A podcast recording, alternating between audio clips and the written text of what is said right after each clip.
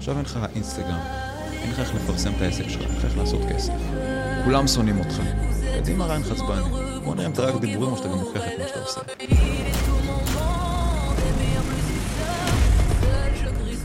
אם דברים כאלה באמת יכולים להזיז אותך, זה לא המקום בשבילך. אם אני עכשיו הייתי בא ואומר, אוקיי, אני מאמין ככה וככה, ואז חסמו אותי, אז אני בא לפודקאסט הזה בלי משקפיים, אני רוצה להגיד סליחה על כל מה שאמרתי, אני לא יודע מה שהתכוונתי, אני בן אדם טוב. כולם מסתכלים עליי אחרת. זה מבאס הרבה אנשים. בחורה, אתה לא אמור להגיד להעיף את הילידים. ברוב המקרים זה קורה לבד. עכשיו אין מה לעשות, בחורה זה ככה. יש לי פה, שוב, לתת לך קונטרה וזה, אבל נראה לי שכבר ראינו... לא, תביא קונטרה, אני אשמח, אחי. טוב, אני אגיד לך, כאילו, שהיה סתירה בתוך המשפט שלך. איזה סתירה? אם נפלתי, נפלתי, בכיף. בחורה לא יכולה להגיד לגבר מה לעשות. נכון. ואתה אומר לבחורה מה לעשות. שים לבחורה לדבר איתך בהיגיון. עושה את זה עכשיו, אתה עכשיו פונה אליה להיגיון. זהו, נכון, אני גם צריך ללמוד איך לעשות. את הערך הכי גבוה שאתה יכול לתת לעולם, זה להגיד לגברים, אל תעשו את זה. אני מסכים, אבל עליהם אתה לא, אני לא יכול להבטיח שאני יכול לשלוט עליהם. גם עליה אתה לא יכול לשלוט, למה אתה חושב שאתה... נכון, כי זה נקודה מעניין, טוב, נכון. אבל עכשיו אתה משנה לי את הגישה, נכון, עכשיו אני אקנה את זה בזווית מאוד לא שונה. אתה מבין? זה למה אני אוהב את זה. שמח לשמוע, אחי. ככה, דברים משתנים, אני לא פה ראש בקיר ופה להגיד לא, לא, אני עדיין צודק, אני מבין. כל אחד לעצמו. הנה המשפט. כן. הצלחנו. אתם לא יכולים לשנוא אותי יותר, זהו. אני לא שנוא יותר. צאנו אותו מזה, ראיתם? אני לא מאמין, יצאתי חבר'ה, זהו, אפשר. אפשר לעצור את הפודקאסט. היום אני יושב עם האחד והיחיד, פדיקסול, ריאן חצבני. ריאן הוא מכוכבי היוטיוב הגדולים בישראל. הוא המוח המבריק מאחורי חלק מהסרטונים המצליחים ביוטיוב ובטיקטוק בישראל. בנוסף, הוא מנחה פודקאסט נהדר וחוצה גבולות בלשון המעטה. ובשם פודיקאסט, והוא מייצר לעצמו לא מעט בעיות ברשתות החברתיות בגלל הנושאים והדעות שהוא מביע, ואני ממש אשמח לדבר איתו היום על כל העניינים. אתה מדבר כרגע עם הבאדם הכי סנוב והכי שובניסט בישראל. אופה, נעים מאוד להכיר. כיף מאוד. תענוג גדול. מה שלומך? זה דבר ראשון. אז כן, הייתה תקופת חסימות, קצת אקשן, כל מיני מפורסמים כאלה ואחרים שהחליטו לתקוף אותי. וואלה. בגלל שהייתי ברצפה, כן. רגע, בוא נעשה סדר, אתה למעשה עכשיו מושעה מאינסטגרם. אז קיבלת בן. יום שישי חזרתי. חזרת? מה אתה אומר? ברכה. ברכה. איך קרה? אז טוב, תספר לי הכל, אני כנראה לא יודע כלום. משום מקום, אני זוכר, לא יודע, קמתי איזה בוקר, באתי להיכנס לאינסטגרם. לדבר לי עם אנשים, עם בחורות, להיכנס לאינסטגרם, הכל קורה שם היום, ופשוט ראיתי שנחסמתי. רשם לי את ה-V הזה, V ירוק, ו-עשרים וארבע שעות לחכות. מה אתה אומר? זה פעם שנייה שזה קורה לי. אמרתי, אוקיי, שעה, שעתיים זה חוזר לי. מחכה יום, שבוע, שבועיים. ואז פה הבנתי שיש פה משהו גדול. ואז אני לא זוכר, אני הבנתי ממה ששמעתי מסביב, שיש קבוצות וואטסאפ נגדי, ויש איזה כמה אנשים שבאמת מנסים להפיל אותי. מה אתה אומר? וזה למה חסמו לי את האינסטגרם ככה. מה, ומה, למה, אמרת גם, המשפט הראשון שאמרת, האיש הכי שנוא בישראל? האיש הכי שנוא בישראל, כי כל הטיקטוק, כל הטיקטוק, סליחה, היה מפוצץ בי, סרטונים עליי, סרטונים שיוצאים עליי. שלא וזה... אתה עשית? לא, לא, לא. מי עשה? מתן פרץ, מיה לוי, יש עוד אחד. אה, דני. דני, בדיוק. הוא עשה לי ככה. ככה הוא עשה לי. לא, זה, יש גבול, לא עושים לי דבר כזה. וואי, וואי, וואי, וואי. אבל לא, הצחיק אותי, ראיתי, נהניתי קצת. אבל כן, קצת הרזב אותי לראות יוצרי תוכן נהנים על נפילה של מישהו אחר. כן, ככה. כמובן שלא נפלתי, אבל... רגע, אז שנייה, אתה אומר שלמעשה הם עשו איזושהי התאגדות לפי מה שאתה יודע, וניסו להפיל אותך... מה זה אומר בכלל ניסו להפיל אותך? זאת אומרת שברגע שנפלתי, בגלל שיש לי דעה קצת שונה מהם, ואני מביע משהו קצת שונה מהנורמה, אז הם היו מאושרים שנפלתי, וזה היה הגורל שלי. ומה זה הדבר הזה שאתה מביע? אתה יודע שצריך לקחת אחריות בחיים, שצריך להתאמן, צריך להשתנות, צריך להשתפר. החיים מלאים בסבל, ואנשים צריכים להבין את זה, ולהתמודד עם זה.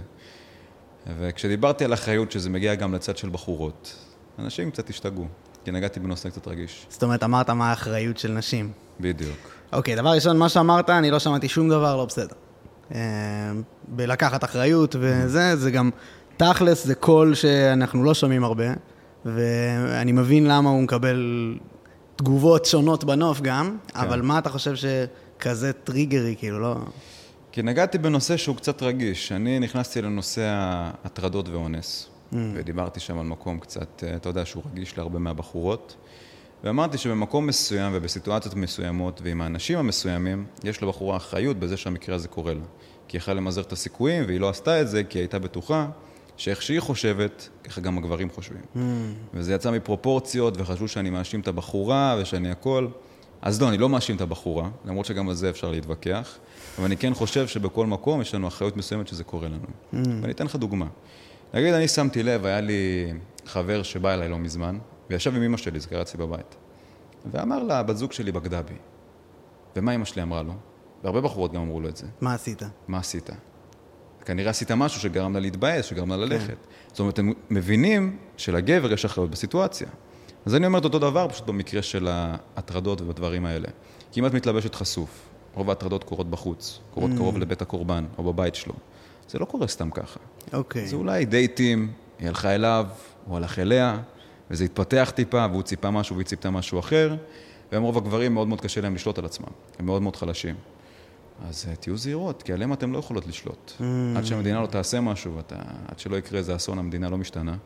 שינוי משמעותי באמת קורה ברגע שמישהו מת או שקורה משהו באמת אסטרונומי. ובואו נקווה שאחת מהבחורות שסירבה לי לא תהיה אחת מהסטטיסטיקות האלה, בשביל להבין שצריך לעשות פה שינוי בחוקה פה. כן. אבל בינתיים תשלטי במה שאני יכולה לשלוט בו, וזה להתלבש פחות חשוף. לא לשתות, לא להיות בהשפעת סמים. הרבה מבחורות היו בהשפעת סמים, או היו חשופות, או היו בחוץ, כן. בשעות מסוימות. רגע, אבל... שמר על עצמך. אני מבין. כמה מזה אבל? אתה אומר בכדי לקבל תגובה, וכמה מזה אתה פשוט... מה, איזה סיבה, כאילו אתה... מה, מה השליחות שאתה רואה בלהגיד את זה, או מה הערך שאתה רואה בלתת את זה? כי אני חושב שיותר מדי מהלחשים את זה, מנסים לבנות לך איזה עולם דיסני שהוא לא מציאותי בשום צורה. אתה רואה את עצמך כשליח של האמת, של המציאות. אני פשוט רואה מישהו שמביע את הדעות שלי, שעוזרות להרבה אנשים, כן? כי גם אני הייתי אבוד בהתחלה, ולא ידעתי, ולא הכל, והייתי יוצא עם בנות זוג בלי סטנדרטים ובלי ערכים, והייתי נפגע המון, ויוצא עם בחורות שהיו עם הרבה גברים, בדיכאון מאוד מאוד גבוה, והייתי נפגע מזה המון. אז אני פה לאבד את הדעה שלי, מהניסיון האישי שלי, מדעות ששמעתי, אם זה אנדרו טייט, אם זה כוכבים כאלה ואחרים, ג'ורדן פירסון, ג'ורדן פיטרסון, כמובן. שאני גם מאוד מאוד אוהב. כן, הם שניהם לא יגידו דברים כאלה, בהקשר של ספציפית אונס והטרדות. מי, מי שמעתי דיבר על זה? בן שפירו. בן שפירו דיבר על זה. לא, לא, לא, זה דעה רווחת, ואני גם לא אמרתי שאני לא מסכים איתך, דרך אגב. כאילו, מי שאומר שאין אחריות לאישה, זה גם בעיה, כאילו. אבל הנקודה העיקרית שמה שאני מנסה להבין ממך, היא האם אתה מנסה להתסיס. לא, ממש לא. האמת שממש ממש לא. כמובן, כן, אני אומר את זה קצת בצורה מאוד פרובוקטיבית ומאוד תוקפנית, כי ברגע שאתה נוגע למישהו ברגש, הרבה יותר קל לו להכיל דברים, והרבה יותר ממושמע, נגיד את זה ככה. כי זה, נגיד, כשאני שמעתי את אנדרו טייט בהתחלה, זה בעיקר מה שנגע בי, שהוא כאילו עצבן אותי, אמרתי, למה הוא דבר אליי ככה? אבל רגע, יש משהו במה שאתה אומר, יש משהו במה שהוא אומר. כן, אני מכיר את התגובה שאני מרגיש שהיא כאילו, למה אני לא שומע את זה בעוד מקומות? כן, קח אחריות, כן, תסדר את החדר שלך, ג'ורדן פיטרסון, כאילו. כן, אבל בחורות, העולם מונע אותם מאחריות. וזאת הבעיה, הן חיות בקצת לללן כזה, אתה מבין? כי בחורה גם כשהיא מאוד מאוד שמנה ומאוד מאוד מלאה, עדיין גברים ירצו אותה, בעיקר עם כל הרשתות החברתיות, הן פשוט... חיות באשליה מסוימת, הם חיות חיים אחרים לחלוטין. אז אמרת אבל שאנשים באים אליך לעזרה, כאילו זה עוזר להם. כן, ברור. אז גם בחורות וגם גברים? היו בחורות שפנו אליי, כן, היו המון בחורות. אז מה, תספר לי קודם כל על גברים, אבל גם על נשים, אני אשמח שכאילו מה אתה מייעץ להם ואיך אתה עוזר להם לדעתך? בעיקר הייתי, במה שאני עזרתי לגברים, זה בנושא הידידים, ובנושא הפתיחות הזאת באינסטגרם. זאת אומרת שמישהו יש לו בת זוג, והיא יוצאת עם ידידים שלה, גברים אחרים שהם לא, שהם בעניין שלה.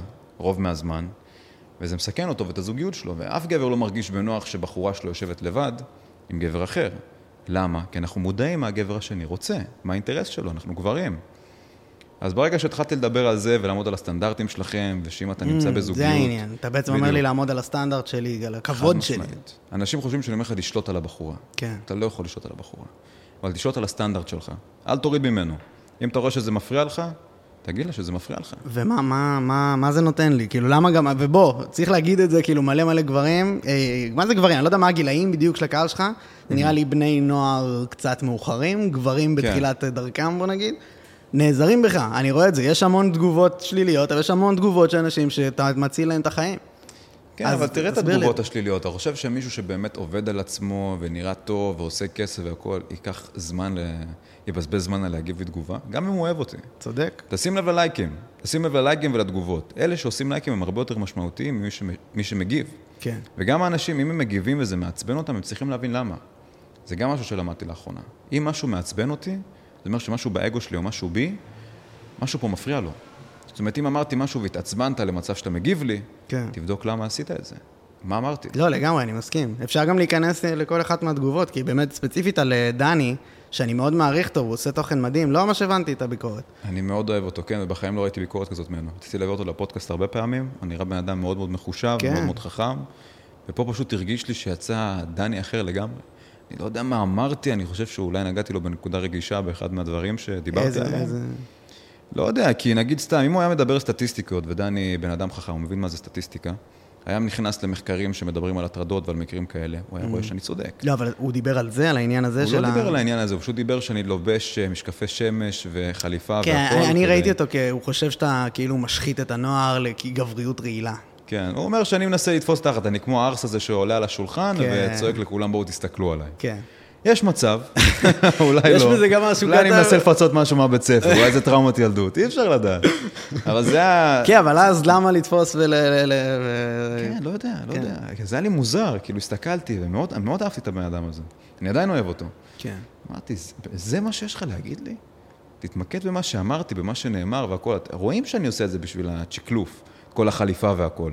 גם בהתחלה לא רציתי ללבוש חליפה, אז השני אמר לי, בוא תלבש חליפה, אני שם חליפה, בוא נהיה ייצוגים. וואלה. אמרתי, אופה, מעולה, אתה בא לטובתי. Mm. אז בסדר, כל אחד יכול לסנוב ולמצוא את הדברים שלו, אבל כל בן אדם שמגיב לי ואני רואה שהוא מתעצבן, mm-hmm.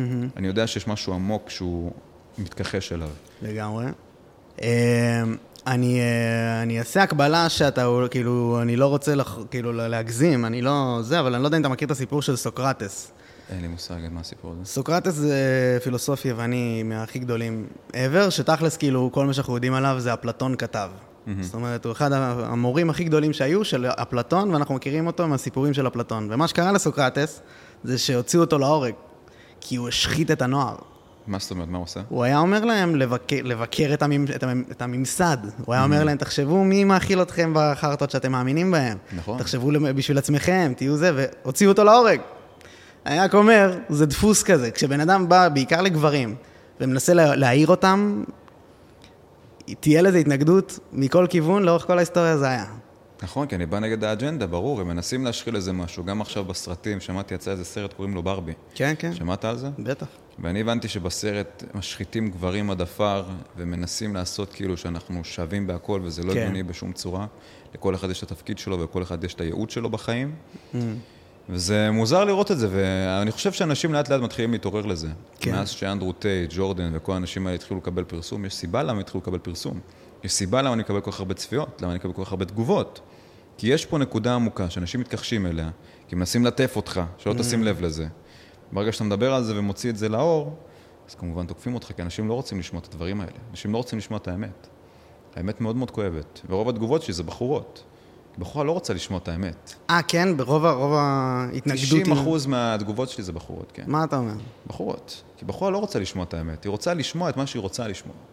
וכשאתה בא ואתה אומר לה שהחלת למנוע את זה, נגיד המון בחורות באו ושלחו לי הודעות בפרטי. אני שונאת אותך, והלוואי ויאנסו אותך ואת אמא שלך והכל. רציתי להבין למה. רציתי לה, אוקיי, בואי דברי איתי, מה קרה, מה זה? אתה דיברת על סיטואציה שהייתי אצל מישהו, והכל, והוא אנס אותי והטריד אותי. אוקיי, את רצית איתו משהו מיני? לא. אז למה הלכת אליו לבית ריק? את לא אשמה, אבל יש לך אחריות מסוימת במקרה. כן. כי את ציפית שאת תבואי, והגבר יראה בדיוק כמוך שאת באה לבית ריק ולשבת. הייתה אחת שאמרה לי, אם אני הולכת לבית ריק לשבת, זה אני הולכת לבית ריק לשבת. לא, ברור, okay. אתה לא מבין גם כמה מהאנשים שמקשיבים לנו עכשיו יחשבו ככה. אבל אני חושב שיש משהו יותר מהותי מזה, שאתה אולי, אולי מפספס, תגיד לי אם אתה mm-hmm. לא. אבל בסוף, בוטום ליין, אנחנו שני גברים לבנים, יושבים ומדברים על נשים. כאילו, אני לא בטוח שזה התפקיד שלנו. זה הכל. אני כן, אני מאוד אוהב את, ה, את מה שאתה נותן לגברים. בחלק של הנשים, כאילו, אני לא יודע למה זה תפקיד שלך, למה אתה לוקח את זה כתפקיד. אני רואה שאתה רוצה ל, ל, ל, לעזור להן. אני לא חושב שאתה בא להציס באמת. אבל למה? כאילו, מה, מה, מה האינטרס? אני לא פה לדבר על נשים, אני פה לדבר על הצד הגברי שהן לא רואות. אוקיי. זה לא נכון שאני מדבר עליהן. כי אני לא יכול לדעת מה היא עוברת ומה היא חושבת, אבל אני כן יכול לדעת מה הגבר חושב. מניסיון אישי שלי, ומרוב המקרים שאתה רואה גם במחקרים בחוץ. תשעים וחמישה אחוז במקרה אונס, או אפילו תשעים אחוז, זה גברים. זה אומר שגברים הם העם הדומיננטי, הם העם העלים. אז זה צריך להיות זהירה יותר. גבר הוא רמת אוסטסטרון מאוד מאוד גבוהה, הוא מאוד מאוד מיני, הוא מאוד מאוד אלים. כן. הוא לא חושב כמוך. העולם שלו והמציאות שלו לא דומה לשלך בשום צורה. כן. אנחנו חיים באותו עולם, אבל במציאות שונה לחלוטין. נכון. אז אם אני יכול להביא לך טעימות מהמציאות שלי, כמו שבחורה מביאה לך טעימות מהמציאות שלה, כמו שפת גוף, להבין אותה בלי שהיא מדברת, זה לא דברים שאתה יודע. אתה לומד את זה לאט לאט עם הניסיון, הם מרמזות לך את זה. Mm. זה אותו דבר. ואני יכול לבוא ולהגיד לך נקודות מגבר, שאת לא בהכרח... זה מה שאתה עושה? תסביר לי. זה מה שאני מנסה לעשות, כן. איך? כאילו לא, הנה, מישהו שלח אותך, לא, אתה אומר לי שאם יש לי זה, אם יש לי ידיד, ואני הולכת אליו, ואני לא בסדר, ואתה... כן, אני אומר לה, גברת, את לא אשמה, כי את רואה את זה מזווית שונה, כי תחשוב מה זה ילדה בת שש עשרה, שמונה עשרה, שכל החיים של הגברים באמת היו נחמדים אליה, בלי אינטרסים, כי הייתה קטינה, ואז היא מגיעה לגיל שמונה עשרה, גודל הציצי, תחת. עכשיו, גברים רוצים משהו מעבר, משהו מיני. אבל היא רגילה כל החיים שלה, שהגברים שלה היו נחמדים אליה, בלי שום אינטרס, מהמשפחה, מהבית, מהחברים. ואז אתה בא ואומר לה, לא, גברת, לבחור הזה יש אינטרס, הוא שונה מהשאר. היא לא תאמין לך. Mm. בגלל זה הרבה בחורות לא מאמינות בידידים, כאילו מאמינות בידידים בגיל מאוד מאוד צעיר, ואז עם הזמן הם מבינות שהדבר הזה לא קיים. והרבה כאלה שגם מתכחשות, שישבתי איתם ואמרתי להם, את יודעת שאין דבר כזה ידידים? אמרה לי, כן, אבל מה אכפת לי? אני גר... מרוויחה מזה. כן, אני... ו- ומה אכפת לך? לא, לגבר ברור שאכפת. לא, אני, אני לא, אני לא אומר שכאילו, מה אכפת לך אצלה? כשאתה בא לעזור לחבר שלה, אני מבין. לא, לא אכפת לי ממנה. אכפת לי מהגבר שהוא הבן זוג שלה שסובל, והוא יושב בבית ושותק. ממנו אכפת לי. שהוא שותק. שהוא שותק, כי הוא חושב שזה הנורמה, שזה המציאות. גם לפעמים אמא שלי יוצא לי לשבת ולדבר, להגיד לה שמי, היום כל הבחורות מאבדות את זה, ושוכבות עם כל אחד, ולא יודע, רואים שהמצב הדיכאוני מאוד מאוד גודל. אומרת לי, אין לך מה לעשות. זה העולם. כן, אני ממש מסכים. זה באמת העולם. אבל זה יותר מזה, זה מה שדיברנו שנייה לפני שפתחנו את המיקרופונים, שאמרתי לך, יש אנשים שאומרים לי, אני, לא, אני יודע שאלוהים לא קיים. איך אתה יודע שאלוהים לא קיים? יש בדיחה של לואי סי-קיי, שאולי הוא כל החיים התחבא מאחוריך, כל מקום שאתה הולך, אתה רואה מאה מטר ביום בעיר. נכון. אז, וזה, כאילו, אז מישהו אומר לי, אני יודע שאלוהים לא קיים, אני מבין שהוא קצת לא, לא איתי. אתה לא יכול לדעת את זה. אתה לא יכול לדעת את זה. אבל אז אותו דבר, תחשוב שנייה, אתה אומר לי, כל אנשים ככה. ואז אני אומר, ברגע שדיברת ככה, לדעתי פספסת את המורכבות של היקום, כאילו. אתה מבין? כי, כי, אותו דבר. כי יש פה ניואנסים. לא, יש יוצא דופן, ברור. ואני בתור גבר, שלעולם אני לא יחווה תחושה שבה אני כאילו יושב בבית של מישהו, ואני לא יכול להגיד לו, לא, אני רוצה ללכת כי אני חלש ופגיע. אני לא יכול לדעת מה זה החוויה הזאת, בגלל זה אני מנסה לא לדבר על זה. לא, ברור. אני גם לא רוצה, אני לא רוצה שגם נדע, אני לא רוצה אפילו להגיד כאילו אני מבין מה הן חוות ומה הן מרגישות, אני ממש לא מבין. זה באמת, זה, איך אומרים, דיסטינקשן חשוב, הפרדה חשובה שתגיד. אין לי מושג, אבל אני יכול לדעת מה הגבר עושה ואיך אני יכול לעזור לך, להוריד את הסטטיסטיקה שזה יקרה לך. עכשיו, לבוא ולהגיד לך שזה ימנע לגמרי הטרדות ומקרים כאלה קיצוניים, ממש לא. אבל זה כן ימזער דרסטית הסיכויים שזה יקרה לך. כי נגיד סתם, אם אומרים ש-שמונים אחוז מהמקרים קורים בבית הקורבן או קרוב לבית שלו או בחוץ, בואו רגע נקרא פאטרן, זה לא יכול לקרות פה באור. אם אני ואתה יושבים ועכשיו מישהו תוקף מישהי, אף אחד לא יעזור לה? הוא יצליח להגיע למצב של... יש ניסויים שאנשים לא עוזרים. בכלל, בשום מצב? באנסון ניו יורק עשו ניסוי, מלא אנשים עברו ואף אחד לא עשה כלום. זה כאילו ניסוי שבא להראות לנו כמה אנחנו עדריים בחוסר תגובה. כן, אבל מישהו זה... מישהו אחד יצריך שיגיב. באלימות וכאלה, נכון? כן, אני, זה... אבל אם אתה בא עכשיו ורואה מישהו מפשיט בחורה, וממש אומרת לו, לא, לא, פליז, והוא מנסה לזיין אותה. אף אחד לא היה עוזר לו? אני בספק, אחי. מישהו בסוף היה בא ועוזר, וזה לא קורה באור יום. נכון. זה קורה במועדונים, זה קורה בהשפעת אלכוהול וסמים, זה קורה בחושך, זה קורה בבית. כן. ראי איך הוא יכול לתקוף אותה. הוא תוקף אותה בבית, במקום שהוא חשוך. כן. נגיד גם האקסיט שלי עברה הטרדה, היא אמרה לי שהיא ישבה עם מישהו מתחת לבית שלו, במקום חשוך כזה, ב... ביער, וכשהם ישבו, הוא החליט לתקוף אותה. הוא התחיל לנשק אותה והכל, והוא אמר לה, אז למה את פה? ואז הוא גם הרגיש שהיא מגולחת. אמר לה, את רואה? את רוצה את זה. ככה הוא אמר לה. וזה ששמעתי את זה, זה רק מוכיח לי איך גבר חושב שונה, mm. ואיזה אבסורדי העולם שאנחנו חיים בו. כי הוא חושב שבגלל שהיא באה איתו למקום חשוך, ובגלל שהיא מגולחת, זה אומר בוודאות שהיא רוצה איתו משהו מיני, למרות שהיא אומרת לו לא. וזה אבסורדי. נו, אז הנה, הנה, ברגע שאתה מדבר אליו, כל ההיטרים לא יכלו לזנות אותך. ברור, אחי, כי לא עושים דבר כזה, ושיש גברים כאלה ואנשים כאלה שם בחוץ. גברת, את חייבת להיזהר, את חייבת להיות זהירה. כן, ואז... עכשיו רוב הגברים הם רווקים, רמת הטסטוסטרון אה, משתגעת, mm-hmm. גברים עבודים, לא מזיינים, אין להם בחורות, אין להם אופציות. אתה יודע איזה גברים נואשים יש שם בחוץ? רמת הדיכאון עולה, רמת ההתאבדות עולה, רמת האונס עולה. מה, מה אפשר לעשות? אני, אני מסכים, וזה אחד ה, אחת הסיטואציות הכואבות והקשות. יש לי, ב, ב, ברגע שלפני שאמרתי לך שזה דיסטינקשן טוב, אני אסביר לך קצת יותר מה התכוונתי, כי כאילו מתוך עולם הדיגיטל והשיווק וזה שאני מגיע ממנו בין היתר, יש הבדל גדול, ת, ת, אני בטוח שאתה מרגיש את זה גם, במשפיענים וכאלה שאומרים לי, אתה צריך לעשות ככה וככה, mm-hmm. לבין כאלה שאומרים לי, אני עושה ככה וככה. נכון, חד משמעית. ברגע שאתה תגיד, אני לא גבר מדוכא, תראו אותי, אני מלך, אני חי טוב, תעשו כמוני, יהיה לכם סבבה. כן. Okay. ולא, אתה צריך לעשות ככה וככה, ויותר קשה זה, את צריכה לעשות ככה וככה. לא, תלוי. משמע, עורר התנגדות, זה כמו שאני אומר. אם לא היית עושה את זה, דני לא היה אומר לך כלום. לא, אבל גם כשאני מדבר והכל, אני אומר לגברים, אתם לא חייבים להסכים איתי, אתם לא חייבים לבוא ולהגיד שאני צודק בכל מה שאני אומר. אבל כן, תנסו לפתוח את המקום ואת הראש לעוד מקומות. אולי אתם תראו שיש פה משהו שאתם מזדהים איתו, אולי פה תראו שמשהו אתם כן מתחברים אליו. בוודאות יש. כמו להתאמן, להרגיש שיש לכם שליחות, לשמור על הבחורות, לעשות כסף, להרגיש טוב עם עצמכם. זה חשוב. ויש דברים שלא בהכרח כולם הסכימו איתי. נגיד, אני מאמין בקשר פתוח הצדדי. אני לא אומר בוא ותהיה בקשר פתוח הצדדי. אה, אוקיי. אבל אני אומר שזה משהו שאני, תקף לי, אני מרגיש שאני גבר ואני יכול להישאר עם אישה אחת ובכל זאת לזיין אחרות וזה לא ישפיע עליי. זה שלי. אני לא אומר לך שכל אחד צריך לעשות את זה. גם לא כל אחד חייב להעיף את הידידים, יש כאלה שזה באמת לא מפריע להם. כן. אבל אני פה לדבר לגברים שזה מפריע להם והם פשוט שותקים כי הם מפחדים מה יגידו עליהם וזה התרבות של היום. זה לא התרבות של היום, גבר. זה לא התרבות של היום. אף גבר שיש לו ערך עצמי לא יסכים לזה. אני לא יצא עם בחורה שהייתה עם הרבה גברים. אני לא יצא עם בחורה שיש לה ידידים במהלך ש... בזמן שהייתי בזוגיות, או מעלה תמונות בביקיני. אני לא אעשה את זה. לא כי יש לי בעיה עם הבחורה, אני פשוט יודע איך זה מסכן את הזוגיות שלי איתה. כי אם עכשיו אני רב עם הבחורה, והיא עצבנית והיא במצב רגשי, הבחורות שבמצב רגשי מאוד מאוד קשה לשלוט עליהן, הן מאוד מאוד חסרות היגיון. כי הן רגשיות. וגם תשים לב במחזור, שלבחורה יש מחזור, אה, עזוב, הייתי במחזור. הן מודעות לזה, שלפעמים יש מצבים שלא מצליחות לשלוט על עצמם, זה משהו בהן. אז אם אני רב איתה, ואנחנו צעקנו ורבנו, ואלוהים יודע מה קרה, והיא עכשיו הולכת למשה. ומשה לא רוצה אותי בתמונה, משה ידיד שלה, הוא מפנטז עליה. והיא במקום לחכות שהרגש שלה יירגע, והיא תבוא לדבר איתי שנפתור את זה ביחד, היא הלכה למשה, ומשה לא רוצה אותי בתמונה. אז הוא יגיד לה את מה שהיא רוצה לשמוע, ולא את האמת שאני בתור הבן זוג שלה, ובתור מי שהיה בסיטואציה, צריך להגיד לה. אני אגיד לך, אבל מה אני חושב שאני... אני תופס את עצמי כבחור עם ערך עצמי גבוה, mm-hmm. ואני חושב שאני לא...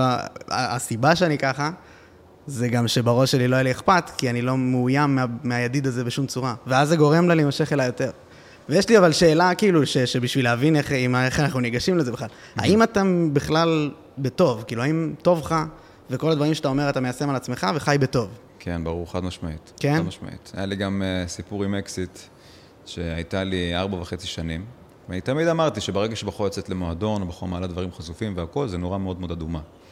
ואחרי ארבע וחצי שנות uh, זוגיות, היא החליטה לצאת למועדון. היא רשמה לי, אני יוצאת הערב למועדון. ככה היא רשמה לי, לא סימן שאלה. אמרתי לה, אין שום בעיה, אני קצת מופתע שאת אומרת לי את זה, אבל תעשי חיים. Mm. ואז התחילה, אתה לא תגיד לי מה לעשות, אני בחורה עצמאית והכל, ואז פה הבנתי, שאוקיי, יש לי פה אשמה מסוימת, משהו חסר לה בזוגיות, והיא כנראה הולכת לחפש עוד אופציות. אז לא חיכיתי שיגיע מצב שאני אגלה את זה בדרך הקשה. אמרתי לה, אוקיי, אני מבין את זה, יום שלישי הדברים אצלך, ואנחנו נסיים את זה בטוב. כזה פשוט. יישמתי את זה, והיא הייתה בשוק, ואמרה לי, מה, וכך? אמרתי לה, את רואה שאני מדבר על זה כל היום. זה היה בתקופות שכבר דיברתי על זה, שנכנסתי לזה. כן. את רואה, מה חשבת? שאני לא אעמוד במילים שלי? לכל אחד יש סטנדרטים אבל של עצמו. אני מנסה להבין ממך, האם אני בתור גבר מאמץ את זה, איך זה עושה לי טוב? כי ברגע שאתה שם לב לנורות אדומות כאלה, כמו שבחורה יוצאת למועדון, שהרבה גברים הולכים להתחיל איתה. לא, אבל הנורה האדומה היא, אתה יוצא מנקודת הנחה קודם כל, שיש איזושהי סכנה בזה שהיא כאילו תעזוב אותי. תמיד זה מרגיש לי נקודה חלשה, שאני לא רוצה להיות בה מול בחורה. כי ברגע שאישה באמת מושלמת איתך ואוהבת אותך ב-מאה אחוז, היא לא תצא למקומות האלה מלכתחילה, היא לא תחפש יחס מגברים אחרים אם זה במועדונים ובתמונות. אתה בטוח, אני חושב שכמו שאתה אומר שביולוגית זה, גם לנשים יש את הקטע הזה, וביולוגית למצוא משיכה מגעות גברים, כאילו. שעוד ירצו אותי בתשומת לב וכאלה, אני חושב שזה משהו ש... בחורות מחפשות ולידציה ויחס, אבל תלוי מאיפה זה מגיע. אם אתה בא ומביא לה את זה באמת בחבילה המושלמת, אתה בתור הבן זוג שלה, תשים לב שהיא תשתנה ב-מאה ושמונים מעלות. היא תעיף את הידידים לבד. בחורה, אתה לא אמור להגיד לה להעיף את הידידים. ברוב המקרים זה קורה לבד. היא מעיפה אותם, היא לא צריכה אותם יותר, כי הם העלו לחלל שאתה כרגע ממלא לה. אם אתה מביא לה יחס, אתה מביא לה זמן, אתה מביא לה תשומת לב, היא לא תרצה מועדונים, היא לא תרצה אינסטגרם, היא לא תרצה גברים אחרים שבואו וידברו איתה. כי היא רואה אותך בתור כל עולמה. ככה בחורות עובדות. גבר עובד קצת אחרת. גבר יכול לראות בחורה ככל עולמו, ועדיין לראות בחורות אחרות כאופציה, כמשיכה. איך אתה רואה את ההבדל? אני חושב שנשים גם, כאילו. אני אסביר לך מה אני חושב. אני חושב שגברים... איכשהו הכנסנו ל... לא, נדבר על זה ברור. למשכיל, לא מסכים. לא, סבבה, הייתי בטוח שגם... לא משנה. יהיה פה עוד מלא על מה לדבר, זה בסדר, רק בהתחלה. לא, חופשי. אבל שהנקודה שאני כאילו קצת לא מסכים, זה ש... הצור... למה אתה יוצא מנקודת הנחה? אני מבין, אוקיי, אני אחזור שנייה על הביולוגיה. אני מסכים שביולוגית יש לגברים איזשהו מנגנון במוח שגורם להם לרצות להרבות כמה שיותר נקבות כדי לשמר כמה שיותר מהגן שלי. חד משמעית, נכון. זה חד משמעית, זה אין לי ספק. אני חושב שאותו דבר, ביולוגית יש גם לנשים משהו לא בדיוק את הדבר, אבל אותו מנגנון של reward system שיש לנו בראש שנותן לי את ה... לייקים באינסטגרם עושה לי כיף. אז אני אסביר לך מה הריבורט סיסטם הזה. זה לחפש מישהו הרבה יותר טוב ממך. אבל למה? זה הריבורט סיסטם. אבל אין מישהו יותר טוב ממך. זה בסדר, נכון, אבל איך תדע? זה האנרגיה שאני חושב שבחורה רוצה ממני, תמיד. ברור, ברור שהיא רוצה את זה, אבל אתה לא יכול להיות בטוח בזה. ורוב הגברים זה לא באמת ככה. תמיד יהיה מישהו הרבה יותר טוב מאיתנו. ברור, תמיד יש. הרבה יותר מעלינו. ברור, אני צוחק. אני אומר שזה אנרגיה. אז למה שאני אשים אותה במקום שמסכן אותה, שגורם לה להיפתח לאופציות האלה ולסכן את הזוגיות שלי. אני לא אומר שתמצא מישהו הרבה יותר טוב ממני. מה כזה קדוש בזוגיות, כאילו? כי אם זאת הבת זוג שלי, זה אומר שאני רואה אותה, כי אישה פוטנציאלית לילדים שלי. ועכשיו אין מה לעשות, בחורה זה ככה. גם היה איזה משהו ששמעתי, שבחורות, אם אתה עכשיו מגיע ופוגע בבן זוג שלהם, ומעלים אותו, היא יכולה להתאהב בך. זה המנגנון הגנה שלה. Mm-hmm. כי לרוב, שים לב במלחמות. כן, חפשת את החזק.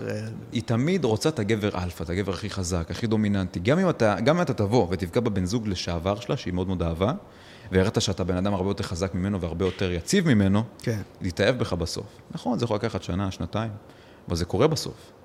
גברים עובדים מאוד מאוד אחרת, כי אם אני שם אותה במועדון ובא גבר הרבה יותר מוצלח ממני, הרבה יותר חתיך ממני, הרבה יותר זה, אני לא אומר שהוא יגיע, אבל הסיכויים שדבר כזה יקרה הרבה יותר גבוהים. Mm. אז למה שאני אסתכל את עצמי? אתה חושב אבל שאם אני ככה אסתכל על עצמי, זה כאילו לגברים שמתייעצים איתך, אתה חושב שאם הם ישנו את הגישה והסתכלו ככה, יהיה להם יותר טוב בחיים? ברור, כי הם צריכים להבין שיש פה סיכון שהם לוקחים. עכשיו, שוב, אני לא אומר לך לבוא ולשלוט עליה, אבל תיקח אחריות.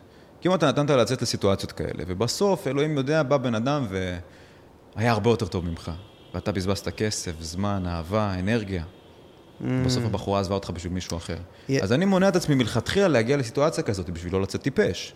כי אם אני רואה שהיא יוצאת למקומות כאלה, אני לא אומר שזה יקרה, אבל אני יודע שהסיכויים שזה יקרה הרבה יותר גבוהים, ואני לוקח אחריות. יש לי כמה דברים להגיד לך. אחד, יש ספר שנקרא אומנות האהבה של אריך פרום, שאני מאוד ממליץ לשמוע. שמעתי עליו. שמעת עליו? ספר מדהים. ואחד הדברים שהוא אומר שם זה חוק מספר אחד באהבה, זה לא להסתכל על המערכות יחסים כמשא ומתן, כעסקה. אני נותן... ככה, ואני מקבל ככה. נניח יש גם את התופעה של, לא יודע אם אתה מכיר את הוידואים בפייסבוק של תל אביבים וכאלה. שמעתי על זה. אז יש שם קטע, יש איזה טרנד של גברים שמבקשים כסף חזרה ממישהי שהחליטה שלא. לא, אחי, לא, לא, לא, זה אבסורדי. אתה מבין? זה הכי לא value של... זה מרגיש לי אבל שזה אותו כאילו, אבל אני שמתי כסף, שמתי זה, אני מרגיש שזה כאילו בא מאותו מקום, לא שאני חושב שאתה... אני השקעתי, נתתי זמן, נתתי פה, נתתי שם, ואת צריכה לספק לי משהו בתמורה. ואני חושב שזה מונע מהאהבה לקרות. אתה צריך למצוא את הבחורה שמלכתחילה מתאימה לתנאים שלך. כמו בחורה, בחורה לא תלך עם גבר נמוך ממנה. זה לא משנה מה תגיד לה ואיך תגיד לה. לא רוצה גבר שהוא נמוך ממנה, יש לה סטנדרט. אבל הנמוך זה כזה ניואנס, זה גבר שלא נמשכת אליו. נכון, אז אני אותו דבר. אצלי זה חוסר סטנדרט, זה משהו שמסכן אותי ואת הזוגיות שלי. כמו שגבר נמוך לא מושך אותה כי הוא נראה הרבה פחות חזק לשאר הגברים שהם גבוהים, אז ברגע שאני רואה בחורה שהיא מעלה דברים חשופים, שיש לה body count מאוד מאוד גבוה, שיוצאת למועדונים ומסיבות. זה בעיניי נורא אדומה שאני לא רוצה להיכנס אליה. אני מלכתחילה לא אכנס לזוגיות עם בחורה כזאת. זה לא שזה קרה לי. הייתי איתה ארבע וחצי שנים, זה בחיים לא קרה. זה משהו אבל שמבורך שהוא שלך. כן, ברור. נראה לי המסר שאתה נותן לגברים, זה שמרו על הסטנדרט שלכם. חד משמעית, העמדות שלכם. כן, אני יש לי סטנדרט טיפה שונה, אבל אני מקבל את מה שאתה אומר רצח, שכאילו, אם אתה אומר, אני, זה הקו שלי, ואז היא עוברת אותו, כאילו זה, זה גם, זה בייסיק של מערכות יחסים תמיד. זהו, כי בחורה, מה שבחורה מחפשת מגבר זה תשומת לב. ברגע שאתה מביא לה את כל התשומת לב וכל היחס שאתה יכול, והיא עדיין מחפשת מהאינסטגרם או ממועדונים, כי המקומות האלה זה נטו לתשומת לב. בחורות יודעות את זה. לא משנה כמה מתכחשות שזה בשביל המוזיקה ובשביל הריקודים. די, נו, באמת, עשי לי טובה. את נהנית מזה שגברים מתחילים איתך, גם אם זה לא במודע. זה כיף. אז אם את יוצאת למקומות כאלה, זה אומר שאני כנראה לא מספק לך מספיק תשומת לב. זאת אומרת שיצאת למקום, הלכת למקום שהוא מביא לך תשומת לב, ולא ממני, אז אוקיי, אני, אני שמתי לעצמי, לא השמתי אותה בשום צורה. כן. אמרתי, אוקיי, אני כנראה לא הייתי מושלם כמו שחשבתי. בדיוק. נכון. זה נראה לי לקח טוב, כן. ברור. ואני לומד מזה, ואני מנתח את הסיטואציה, ואז אתה מבין מה עשיתי לא נכון, ומה כן נכון. כן. ומה לעשות, זה חלק מהחיים. אני לא אבוא ויחכה ואני אגיד, לא, אני בסדר, שתצא, אז מה, היא שונה מהשאר. הבנתי מה אתה אומר. ואז בסוף אני נפגע. למה לבזבז זמן? ככה חיות עכשיו. תמנע את זה מלקרות בעתיד. כי אם יצא למקום כזה, זה לא תהיה פעם ראשונה, ואם הייתי מסכים לה, והייתי אומר לה, אוקיי, תעשי מה שבא לך. לא, אבל הנה, פה אתה, יש לך כאילו, אתה לוקח לקח מאוד מאוד בוגר, נראה, נשמע כאילו וכזה, זה, אני איכשהו עשיתי משהו שיגרום לה להתרחק וטטטטטה, ואז אתה אומר משהו אחר, שזה אם הייתי מונע את זה, שזה פחות, אם היית כאילו עוד יותר שלב בזה, נראה לי היית כאילו... לא, אני אסביר לך, כי אם לא הייתי לוקח אחריות והייתי מאפשר לה לעשות את זה, זה היה פותח דלתות לעוד פעמים שהיא תאפשר לעצמה לעשות את זה. כי ברגע שאפשרתי לעצמה, אפשרתי לה את זה פעם אחת, תדע שזאת אופציה. תדע שהיא צריכה להזיז אותי, כי ידע שזה משהו שאני לא אוהב, משהו שאני לא מסכים. היא ידעה שזה מעצבן אותי, ושאני נגד זה, והיא בכל זאת עשתה את זה. אני חושב שזה הרגע שבו אישה הכי נמשכת אליך. אחת משמעית, אבל... שהיא מנסה לטלטל אותך ואתה לא זז. נכון, ואני לא זז, והנה עובדה. כן. עובדה, לא, אין לעשות. אין בזה אני מסכים, בזה אני מסכים. אני חושב שכאילו... אין בעיה לנסות לטלטל אותי, אבל אם את יודעת שהדבר הזה מפריע לי, והדבר הזה לא מקובל עליי, ואת בכל זאת בוחרת לעשות את זה, כי היית בטוחה שאני אתעצבן וירגע אחר כך, וזה לא אמור להזיז לי, אז קחי אחריות. ואמרתי לה את זה, קחי אחריות. יש השלכות למעשים שלך. מאוד מאוד כאב לי לעשות את זה, מאוד מאוד אהבתי אותה. ואין מה לעשות, יש את הסטנדרט שלי. והכבוד שלי יותר חשוב מכל, בעיקר לגברים. הכבוד שלנו זה הכל. כמה גברים רוצחים בשביל כבוד? מה גברים עושים בשביל כבוד? למבורגיני ורכבי יוקרה ומה שאתה רואה בחור. כל המלחמות בעולם. פשוט בגלל כבוד. לגמרי. אז אין מה לעשות. ברגע שבחורה תבין שגבר מחפש כבוד, היא תכבוש כל גבר שהיא רק רוצה. כל גבר. זה גם מסר חיובי וחזק להגיד לנשים. ברור. אני מסכים. טוב, אני כאילו נגענו במלא דברים שרציתי שניגע בהם, כי אמרת כאילו, טוב. אז טוב, אז בוא נבחר מהאופציות מה אנחנו רוצים להיכנס. דבר ראשון... תאתגר אותי, קדימה. כן, לא, יש לא מעט. כי דבר ראשון, יש את העניין עם אנדרו טייט, יש לי ימבה של שאלות על הדמיון וזה. ובית, פשוט כאילו על הקטע של התגובות וזה, יש, יש לי ראי, כאילו ציטוט שלך מראיון מפעם לישראל היום, מ-אלפיים עשרים ואחת, שאמרת, יוטיוב זה מקום מסוכן אם אין לך אור של פיל. נכון. ומעניין אותי ממש לשמוע בתור, אתה יודע, אני, אני לא יודע אם תחילת דרכי, אני פחות משנה עושה את הפודקאסט, וכאילו, מבין, מבין מה אתה אומר, אבל, אבל בא לי עוד יותר להבין. אז בוא ניגע בזה, ואז נלך לאנדרו, סבא? אז כן, אז דבר איתי, מה, מה, למה זה, יוטיוב זה מקום מסוכן? כי ברגע שאתה עושה משהו שלהרבה אנשים אין אומץ לעשות, אתה תקבל הרבה ביקורות שליליות. ואם אין לך ביטחון עצמי בעצמך ובמסע שלך ובמה שאתה עושה, מאוד מאוד קל להזיז אותך. מאוד מאוד קל. הייתה לי בחורה שיצאתי איתה, שהייתה בהתחלה שלה בטיקטוק. ואתה רואה כמה זה היה משפיע עליה. כל תגובה קטנה, היא הייתה, וואי, תראה מה הוא רשם לי, ותראה מה זה, וזה, וזה, וזה, וזה, וזה. אתה לא יכול להתקדם לשום מקום ככה, כי ברגע שאתה לא מספיק מאמין בדרך שלך ובמה שאתה עושה, ואנשים יכולים להשפיע עליכם המילים שלהם, אתה תשנה את הדרך שלך, ואתה תלך למקום שאתה לא באמת רוצה. אתה חייב להגיע יציב. לחשיפה, זה לא משנה הפלטפורמה עצמה. בדיוק, כי דברים כאלה ותגובות רעות והכל אמורים לחזק אותך, זה לא אמור לטלטל אותך. גם אם זה נגיד בבית ספר, אם עושים לך בריונות, נגיד שאתה שמן או שאתה לא נראה טוב, אוקיי, אוקיי, מעולה, אז אני צריך להשתפר, יש משהו במה שהם אומרים. אני אוהב ביקורות רעות שהן באות בצורה ביקורתית, לא בצורה מעליבה, כמו מה הוא אומר, מה הוא מביא, מה הוא זה, שיסתום את הפה. מישהו אומר לי, אני יכול להבין את הנקודה שלו, אבל פה אני לא מסכים, כי אחת, שתיים, שלוש, פה יחד להסביר יותר טוב, והכל, זה תגובות שאני אוהב. ואם אתה בא ומקבל תגובה, איזה לוזר, מה, למה, למה לוזר? אני לא לוזר, אני הכי גבר שיש. נו באמת, לאן אתה תקדם ככה? זה אוסף יוכל אותך מבפנים. כשמישהו כותב לך איזה לוזר, זה בדרך כלל השתקפות של מה הוא חושב על עצמו. אני לא חושב שיש מישהו אחר בארץ שהיה שורד את מה שאני שרדתי. למה? עם כל התגובות וכל היית הזה, כי זה, זה עבודה מאוד מאוד קשה. ולמרות שהיה לי חסינות מאוד מאוד יציבה, מהימים שלי ברשת והכל, הכמות תגובות והדברים האלה שיט. יכולות לטלטל המון אנשים. שבאים ורושמים לך, אני ארצח את אמא שלך, ואני רוצה שאמא שלך תאנס, ואני רוצה שכך, ואני מאחל לך למות, ואני מאחל... זה לא תגובות שקיבלתי בחיים. אבל אם, היה, אם לא הייתי גבר חזק ויציב כמו שאני מציג את עצמי, הייתי נופל מזמן, והמון גברים היו נופלים מזה. אתה יכול להיות גם הרבה יוצר תוכן, שברגע שהם אומרים משהו ויוצאים עליהם, אני רוצה להתנצל שאמרתי ככה וככה. די, אחי, די. תעמוד על שלך. תעמוד על שלך. אבל האם אתה לא קולה את עצמך בתוך הדמות שייצרת? אני, זה, זה מה שאני רוצה. זה מה שאתה רוצה? אני רוצה, ברור. נגיד, יש משהו שאני אומר... אתה לא יכול להשתנות, כאילו. אם מישהו רוצה לפתח ביטחון עצמי, תזייף אותו. תזייף את זה שיש לך ביטחון. בדיוק, וזה עובד ברמה שאתה לא מבין. זה נכנס לתת מודע וזה משנה הכל. אבל יש, יש משפט כזה שנקרא Elvis became an Elvis impersonator by the time he was dead. כאילו, כשהוא הגיע למוות שלו, הוא הפך לחיקוי. האם אתה הופך לחיקוי של כאילו של עצמך? אני הופך לגרסה הטובה שאני מצפה מעצמי, כן. אני כן רואה, כמובן יש קצת דמיון בין אנשים והכל, אבל כולנו לוקחים דוגמה והשראה מאנשים סביבנו. לא, זה ברור. לא, לא התכוונתי חקיין לאנדרו טייט, אני אומר לעצמך. אוקיי. כאילו, האם אתה כזה החלטת טוב, זו דמות שאני מציג, ואתה לא יכול יותר להשתנות, ומאם פתאום אני לומד שיעור חדש. לא, ברור שאני יכול להשתנות, אני גם קומיקאי, אני גם צוחק, אני עושה שטויות, יש את המקומות האלה. אבל כשאתה בא למצב שאתה מדבר על אנשים ואתה רוצה להשפיע עליהם, אתה לא יכול לשחק משחקים. אתה חייב להיות הרבה יותר יציב ולדבר בצורה הרבה יותר רצינית, כי אני לא יכול לבוא ולדבר כמו התרדה, להגיד, מה, בסדר, גם אני התרדתי בחורות, אתה מבין? כאילו, להיות ציני וזה, כאילו, לא באמת, סתום את הפה, זה לא המקום. נכון. אז זה לא, ברור, שמביאים אותי לפודקאסט לדיבייטים ולהיכנס לנקודות העמוקות של הדעות שלי, אז כמובן שאני אבוא בדמות הרצינית. אם תבוא להסתלבט עליי, אם זה תוכנית טלוויזיה או משהו כזה, אני אבוא באנרגיה שונה. זה גם סוד שהרבה גברים צריכים לדעת, לשלוט עליו, לשנות את האנרגיה שלך. לפי המקום, לפי הבן אדם. זה גם מאוד מאוד חשוב במחירות, אם התעסקת בזה פעם. בטח. אם אתה רואה שהבן אדם מדוכדך, תעלה לו את האנרגיה. או שתתאים את עצמך אליו, ואז הוא יתחבר אליך הרבה יותר. אתה צריך ללמוד לשחק עם זה. זה עזר לך בעצם, אמרת לשרוד את זה כאילו?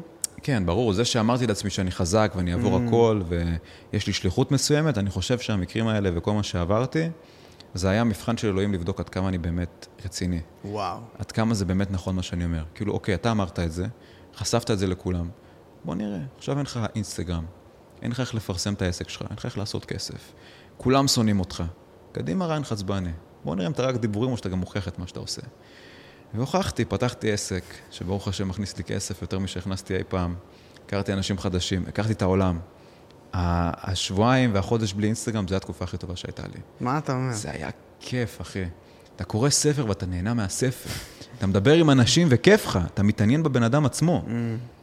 אני מוחק את האפליקציה על בסיס שבועי, אני רק כאילו, אני מעלה את הפוסטים, זהו, אם לא היה לי את העסק באינסטגרם, ואם העסק שלי לא היה צריך את האינסטגרם, הייתי מוחק אותו מזמן.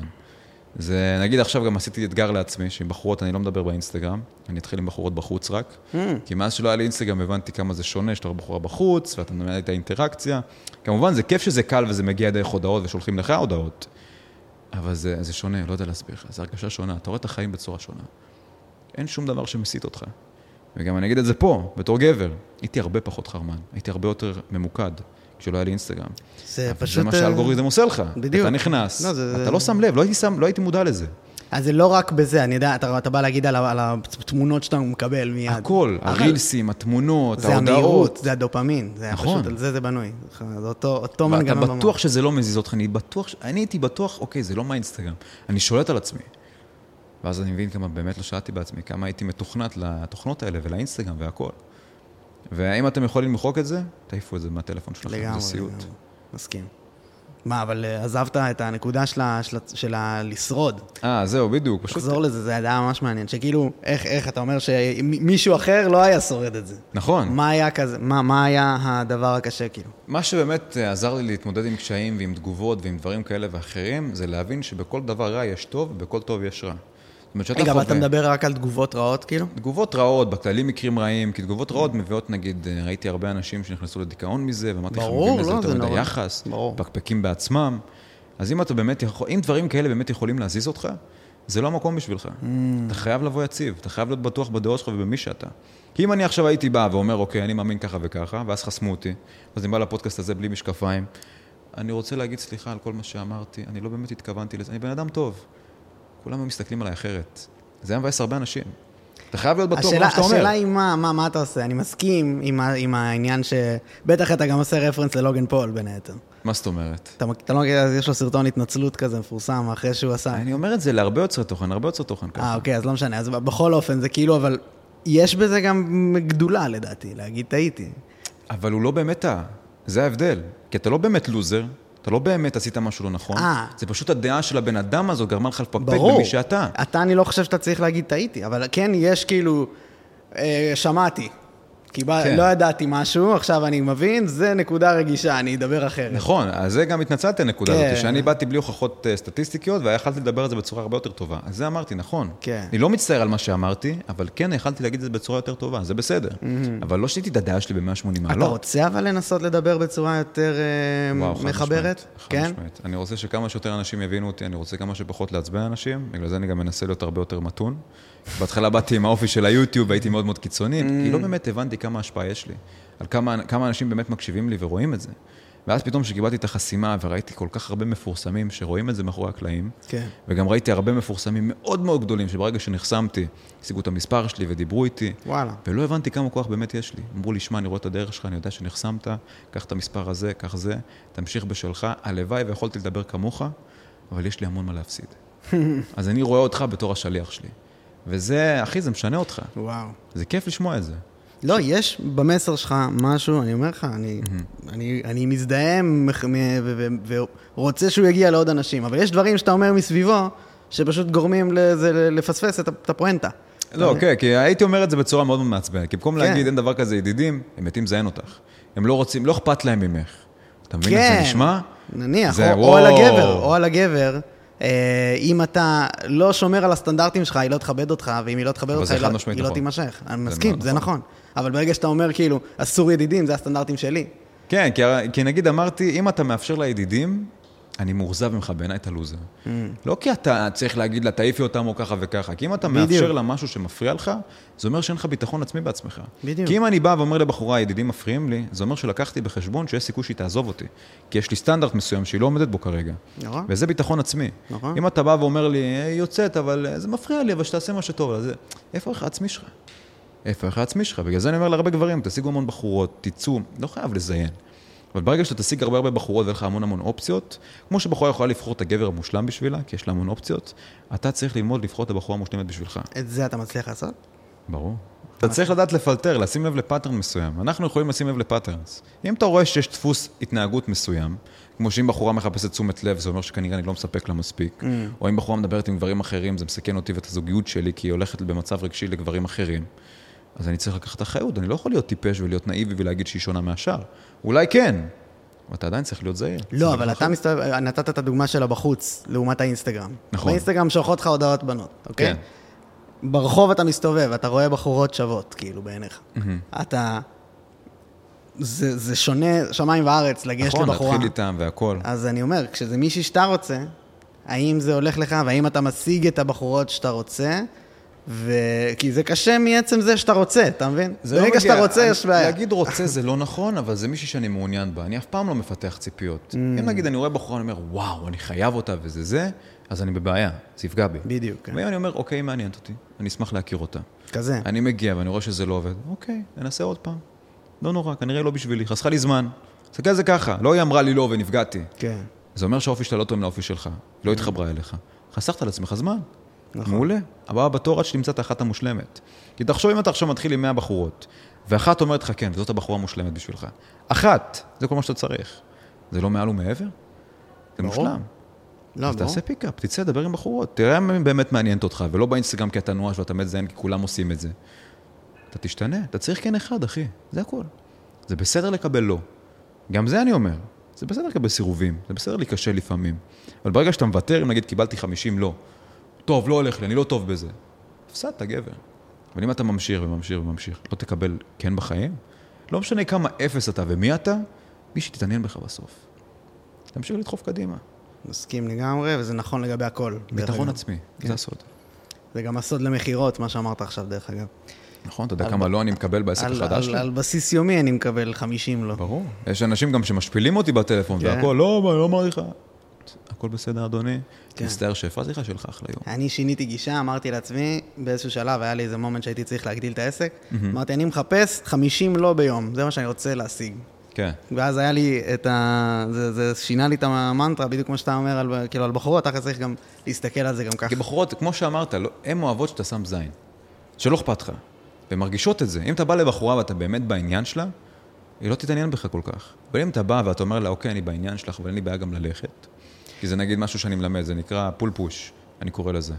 אני גם הולך להוציא קורס לבחורות ממש בקרוב, פשוט יש קצת בעיות משפטיות עם הקורס. מה אתה אומר? כן, כי רציתי להתחיל עם בחורות בחוץ, וזה לא חוקי, כי אם אני מרוויח על זה כסף, אז זה בעייתי. זהו, אבל אני, אתה אומר כאילו, האם הטכניקות האלה לא מביאות רק את הבחורות שלא רוצות? אני, אני חושב שזה לא נכון שכאילו... מה זאת אומרת? שאתה אמרת, אם אתה רוצה, בחורה לא רוצה. אני חושב שזה state of mind, שמביא את הבחורות האלה שכאילו... אתה צריך לאזן. אתה צריך לראות לה שאתה רוצה, אבל אין לך גם בעיה לוותר במידה וזה לא מבסטנדרטים שלך. זה מה שאני מנסה להגיד. אני מבין, אבל, אבל יש כאילו, אני מרגיש שיש כמה סוגים של בחורות. Mm-hmm. ואני כאילו חושב שיוצא לי הרבה למצוא כאלה שכאילו ממש רוצות אותי, בגלל שאני לא רוצה. ואני... זה בחורות מאוד מאוד סוכנות. זהו, אני, מנסה, אני אומר, אני מנסה לסנן את זה, כי זה לא, זה לא בריא, כאילו. Mm-hmm. אתה מבין? אז אני, אם אתה תעודד גברים ללכת למצוא את אלה, אני לא חושב שזה בריא להם. לא, ברור שלא. אתה לא מורך את הבחורה שלא מעוניינת בך. לא, שכן מעוניינת. אני אומר שהיא רוצה כשאתה לא. היא רוצה ואני לא רוצה? כן, זה נראה לי דפוס לא בריא. חד משמעית, כן. אפשר להסכים עם זה. כן. אבל זה מאוד מאוד תלוי. תמיד יש סיטואציות וסיטואציות. יש לי חבר, נגיד, שהתחתן עם הבת זוג שלו, והיא רדפה אחריו שנתיים, ובסוף הם התחתנו ובאמת התאהב בה. ויש מקרים שזה באמת מאוד מאוד רעיל. אם אתה לא מעוניין בבחורה, והיא עד כדי כך מעוניינת בך, שהיא מוכנה להוריד מעצמה עד כדי כך בשביל... אותי זה כן יחסית מושך שאתה אומר לי את זה ככה. כאילו אם בחורה עד כדי כך רוצה אותי, יש בזה משהו. אז אתה מבין? זה כיף, זה כיף שגבר מרגיש ככה. זה רעיל במקום מסוים. לא, אני איתך, אני מבין מה אתה אומר, אני מבין למה זה מושך. אבל אני חושב שזה התחלה לא בריאה לקשר. אני בשלב שאני מסנן את זה, כאילו. אם אני קצת לא נותן תשומת לב, אם התחילה התחרפן מרצון, אז אני, אוקיי, יש פה בעיה. לא, זו בעיה. מה זה בשבילך בחורה מושלמת? מה אתה מצפה לקבל ממנה? לדעתי אין דבר כזה בבחורה מושלמת. הבחורה האידיאלית בשבילך. תכונות שצריך להיות בה כישורים, בישולים. דבר ראשון, צ'ונט. לא, לא.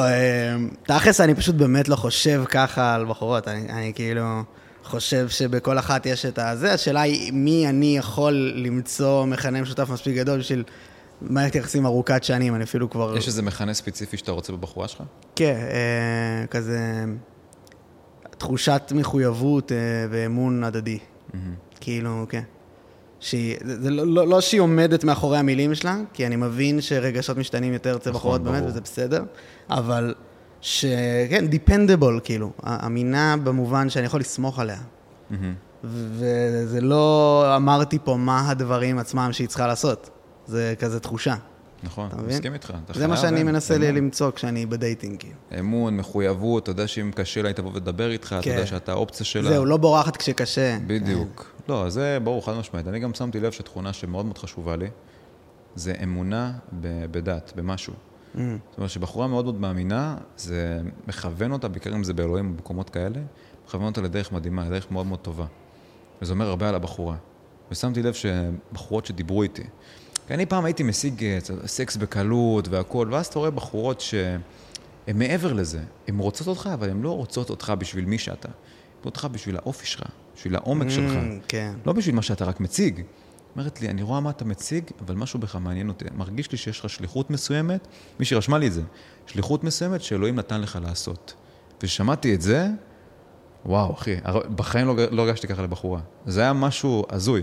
שבחורה מאמינה שיש איזה כוח, שיש איזה משהו שהוא באמת טוב. אלוהים זה כוח למשהו טוב. זה משהו שמאוד מאוד חשוב לי. ופעם הייתי בדיוק ההפך, הייתי אומר, אתה איסטית, זה לא מעניין אותי. היא לא חייבת להיות מאמינה בדת שלי, אבל כל עוד היא מאמינה באלוהים ובדרך הטוב, זה בחורה שהיא מושלמת לילדים. מושלמת, אחי. וואלה, זה מה שאני רוצה. יש לזה, באנגלית אומרים... כאילו, fearing God, יראת כבוד לאלוהים כזה, שיש לה, יש בה... משהו שנמצא מעליה, שזה מה שאני שומע מה שאתה אומר. יש קצת מין, כשיש בחורות מאוד מאוד לא מאמינות או משהו כזה, לפעמים זה כי אני, הן חושבות שאין מעל, אבל אלוהים מאלץ אותך לשים משהו מעליך. נכון. זה נראה לי מה שאתה אומר. הוא מאזן אותך, הוא נותן לך להיות בן אדם טוב, להבין, אוקיי, אתה לא כל יכול כמו שאתה חושב שאתה. אתה יכול לעשות מה שאתה רוצה. בסוף אתה בן אדם. תדע מה לעשות, בדיוק, תדע מה טוב, מה לא טוב. אני באמת, אנשים שנולדים בבית אתאיסטי, לפחות ממה שאני פגשתי, זה אנשים שהם מאוד מאוד עבודים. Mm. כי גם אם אתה מאמין באלוהים או לא מאמין, כל בן אדם צריך הכוונה מסוימת בחיים. צריך תוכנה מסוימת. כן. ואם אלוהים בונה אותך לתוכנה הטובה, והוא גורם לאנשים לעשות טוב בשם שלו, זה כבר הופך אותו למציאותי בעיניי. הוא לא חייב להיות בן אדם, הוא לא חייב להיות מישהו. כל עוד הוא גורם לך לדבר עם מישהו, להרגיש שאתה עושה טוב בשם שלו והוא מכוון אותך, זה מספיק בשביל להפוך אותו למציאותי בעיניי. ממש. יש, וזה מאוד שינה אותי מבחינה דתית. היה לי פעם רופא כזה, רפואה סינית כזה, שלוחץ לך על מקומות ועושה לך טוב, והוא היה דתי, יהודי רציני, דתי כאילו, ואפילו חרדי נראה לי. והוא אמר לי משפט מטורף, החילונים שכחו שגם להם מותר להתפלל. ממש, כאילו, אנשים חילונים לא יודעים שהם יכולים לעצום עיניים לדבר עם מישהו, כאילו, הם תמיד לבד. וזה יעזור להם, זה יציל אותם. ממש, אני מסכים. כי אם אתה מרגיש שיש מישהו מעליך ששומר עליך, שנותן לך כוח, הכוח הכי חזק של האדם בעיניי הוא אמונה. כשיש לך אמונה במשהו ושמישהו, גם אם הוא לא אמיתי, נותן לך כוח, כי אני מאמין שמישהו נותן לי כוח. אם לא עלי את האמונה הזאת שיש לי גב ממישהו, לא חושב שהייתי מגיע רחוק, או הרבה אנשים היו מגיעים רחוק כמו שהם הגיעו. אי אפשר בהגדרה לצעוד קדימה בלי אמונה במשהו. אמונה זה הכוח הכי חזק. אמונה. וברגע שאתה מאמין שיש מישהו שומר לך, אוקיי, זאת הדרך שלך, ויש מישהו שומר עליך, כי אתה באמת עושה טוב, ואתה עושה לפי, דברים לפי הספר, לפי הדרך שלו, אתה מגיע למקומות עצומים. ממש. וזה כוח שקשה מאוד להשתלט עליו. אני אישית לא מאמין בישות, כאילו, מישהו שמשחק בקלפים. אבל אני כן, אני, אני חושב שאלוהים, לג'ורדן פיטרסון שדיברנו עליו, יש הגדרה מדהימה לאלוהים, mm-hmm. שהיא uh, the spirit of Yahweh, שזה כאילו יהובה, uh, manifesting itself in individual throughout time. כאילו, uh, איזשהו, התכונות הכי, הכי אצילות שאנחנו יכולים לדמיין, mm-hmm. באות לידי ביטוי באינדיבידואלים לאורך ההיסטוריה, זה אלוהים. נכון. אתה מבין? כי כל הסיפור של אלוהים זה חוויות שאנשים חוו, שרשמו, וזה, רושמים לך סיפורים, אנחנו לא יודעים אם זה נכון או לא נכון, אבל זה סיפורים שפשוט באו להעביר איזה מסר מסוים, ואיזה, איך אומרים את זה? כן, מסר מסוים. כן, מטאפורה, ומשל. יש איזה מוסר השכל שצריך ללמוד מהסיפור הזה. לגמרי. זה לא אומר שהסיפור חייב להיות נכון. נכון. אבל שוב, תתמקד, תתעמק. ברגע שאתה מתעמק בתנ"ך ובמה שהוא רושם ובמסרים, אתה מגלה שיש הרבה דברים שתקפים עד היום. ממש. דברים שמאוד מאוד נכונים. חד משמעית. בגלל זה אמונה זה משהו שמאוד מאוד חשוב. אתה, אפשר לשאול במה אתה מאמין? אני, אין, אני מאמין באלוהים בכללי. אני כן נוצרי, אבל אני גם חבד את הדת היהודית, את הדת המוסלמית, את כל הדתות, כל דת שמאמינה ב... אתה יכול לעשות לי שנייה סדר גם במה אתה בדיוק? אתה כאילו ממוצא ערבי, ואתה נוצרי, לא מאמין, אבל נוצרי, נולדת לאמא נוצריה כאילו. נולדתי לאמא נוצריה ולאבא דרוזי, שילוב מאוד מאוד מוזר. וואו. הייתי בהתחלה בתעודת זהות דרוזי, אבל לא התחברתי לדת הדרוזית. עשיתי בהתחלה ברית מילה, הדרוזים מאוד מאוד נאמנים למדינה שהם נמצאים בה. נכון. אז אבא שלי רצה לעשות אותי יהודי, עשיתי ברית מילה, הכל. גם הדת שלהם אבל סודית, וזה, אתה היית כאילו, אתה עוד לא חשוף כשאתה ילד. נכון. היית צריך לבחור, אקטיבית. הוא בחר שאני אהיה יהודי, הוא לא רצה שאני אהיה דרוזי. וואלה, אבא שלך. הוא רצה שאני אהיה נאמן למדינה שלי, כי הוא מאוד מאוד אהב את המדינה. ככה זה דרוזים. דרוזים זה עם שאני מאוד מאוד מכבד. היה גם את המקרה שלקחו איזה ילד דרוזי, והם כולם התאגדו והתאחדו, והחזירו את הילד הזה באותו יום. וזה משהו שאני חושב שכולם צריכים ללמוד ממנו. שתבין כמה כוח יש להם. ברגע שאתה לוקח את כל האנשים ואת כל העם שלך, שאני מרגיש שכרגע ישראלים מאוד מאוד מפוצלים, אתה יכול לראות את זה בהפגנות והכל, ואתה מאחד אותם, זה כוח ששום דבר לא יכול לעצור. שום דבר. אם אשכרה, אנשים רגילים מבית רגיל, לקחו להם איזה ילד מהעדה שלהם, מה... ילד דרוזי, חטפו אותו, ואמרו, אוקיי, אם המדינה לא עושה כלום, המשטרה לא עושה כלום, כולם יצאו החוצה, ואמרו לה, לה... איך קוראים לזה? לה... איך... מי זה היה? חמאס? לא חמאס. למוסד פשע הזה, או שאתם מחזירים אותו, או שאנחנו נתנקם בכם ואנחנו נשיג אותו בעצמנו. והם פחדו. הם החזירו אותו באותו יום. Mm. יום או בבוקר שאחרי. מרוב פחד. לא היה להם כלום לעשות, למרות שהיה להם הרבה יותר נשקים, הרבה יותר אמצעים. איך, איך אתה מסביר את זה, כן? כי אין מה לעשות, זה מפחיד. שאתה רואה את כל העולם פתאום קם ומתרומם, ויש איחוד כזה כזה כל כך חזק, זה מפחיד המון אנשים. זה גם למה אנשים לא רוצים שאני אדבר לגברים, ולא להשפיע על הגברים הקצ... הקטנים והצעירים. כי ברגע שאני מאחד אותם, מתחיל להתווצר פה כוח. אף אחד לא יכול לשלוט על זה, לא משנה כמה כוח יש לך, כמה אתה חושב שאתה חזק. אם רומא נפלה, אנחנו לא יכולים ליפול, העולם שלנו לא יכול ליפול, הכל יכול ליפול. לגמרי, זה היציאה מהמטריקס. בדיוק, אני יודע שמה שאני שמעתי, שיש מאה ארבעים ושבע גברים שמנהלים את כל העולם. זה כל מה שאתה צריך, מאה ארבעים ושבע גברים, והם הדגישו גברים, שמנהלים את כל העולם, שמונה ביליון אנשים. כל מה שאתה צריך. אז ברגע שאתה מקים צבא, של שלוש מאות, ארבע מאות, חמש מאות גברים שרוצים לעשות מהפך מסוים, אתה לא מבין כמה השפעה יש לך. חמש מאות גברים. אם מאה ארבעים ושבע הצליחו לשנות את כל העולם ולשלוט על כל העולם, אתה לא צריך יותר מדי בשביל לשנות את, ה... את המציאות שלך. מסכים. אבל זה דורש הקרבה, זה דורש כוח, זה דורש חוסקה. וזה מה שאני מנסה ללמד אנשים. תתגרפו, תתאמנו, תסבלו, אין מה לעשות, סבל בונה אותנו, ותחזקו את עצמכם בתור בני אדם. זה הכלי הכי חזק שאתם... אין, החיים מלאים בסבל, אין מה לעשות. לא משנה כמה תתחמק מזה. לגמרי. תדע להתמודד איתו, תהיה, ריאל... תהיה ריאלי למציאות. פה אני לא שמעתי שום דבר שיש מה עכשיו להוציא אשטגים ולצרוח. אבל עדיין הם יחפשו את הרע, הכל בסדר. כן? ברור, גם הקליפ שפרסמו עליהם, פשוט חתכו קטעים, שנשמע בהם לא טוב, והכניסו את זה. טוב, זה מזכיר בן אדם מאוד ספציפי שעושים... אתה מבין, אין, מזכיר לי איזה רומני אחד. אחי, זה הזוי. גם הגעתי למצב של בלקליסט, זאת אומרת, ברשימה השחורה, הכי גבוה שאפשר להיות. זאת אומרת, דיבר איתי מומחי אינסטגרם מאוד מאוד גדול, אמר לי, שמע, אני לא יודע מה עשית ומי אתה, אבל אף אחד לא יצליח להגיע למצב הזה, חוץ ממך, מאנדרו טייט ועוד כמה אנשים בעולם. זה המצב הקיצוני שהגעתי אליו. לא, צריך מלא מלא מלא אומץ בשביל לעמוד בתוך האש, כמו שאתה עומד, אין מה לעשות. מישהו אחר היה באמת עושה, כמו שאתה אומר, מנפנף בה, כאילו, אני מתנצל, עזבו אותי, סליחה, תעיר, כאילו. אמר לי, להגיע למצב ריפורטים, להגיע לחסימה כמו שאתה הגעת ולבלקליסט. אה, מספרית, ממש.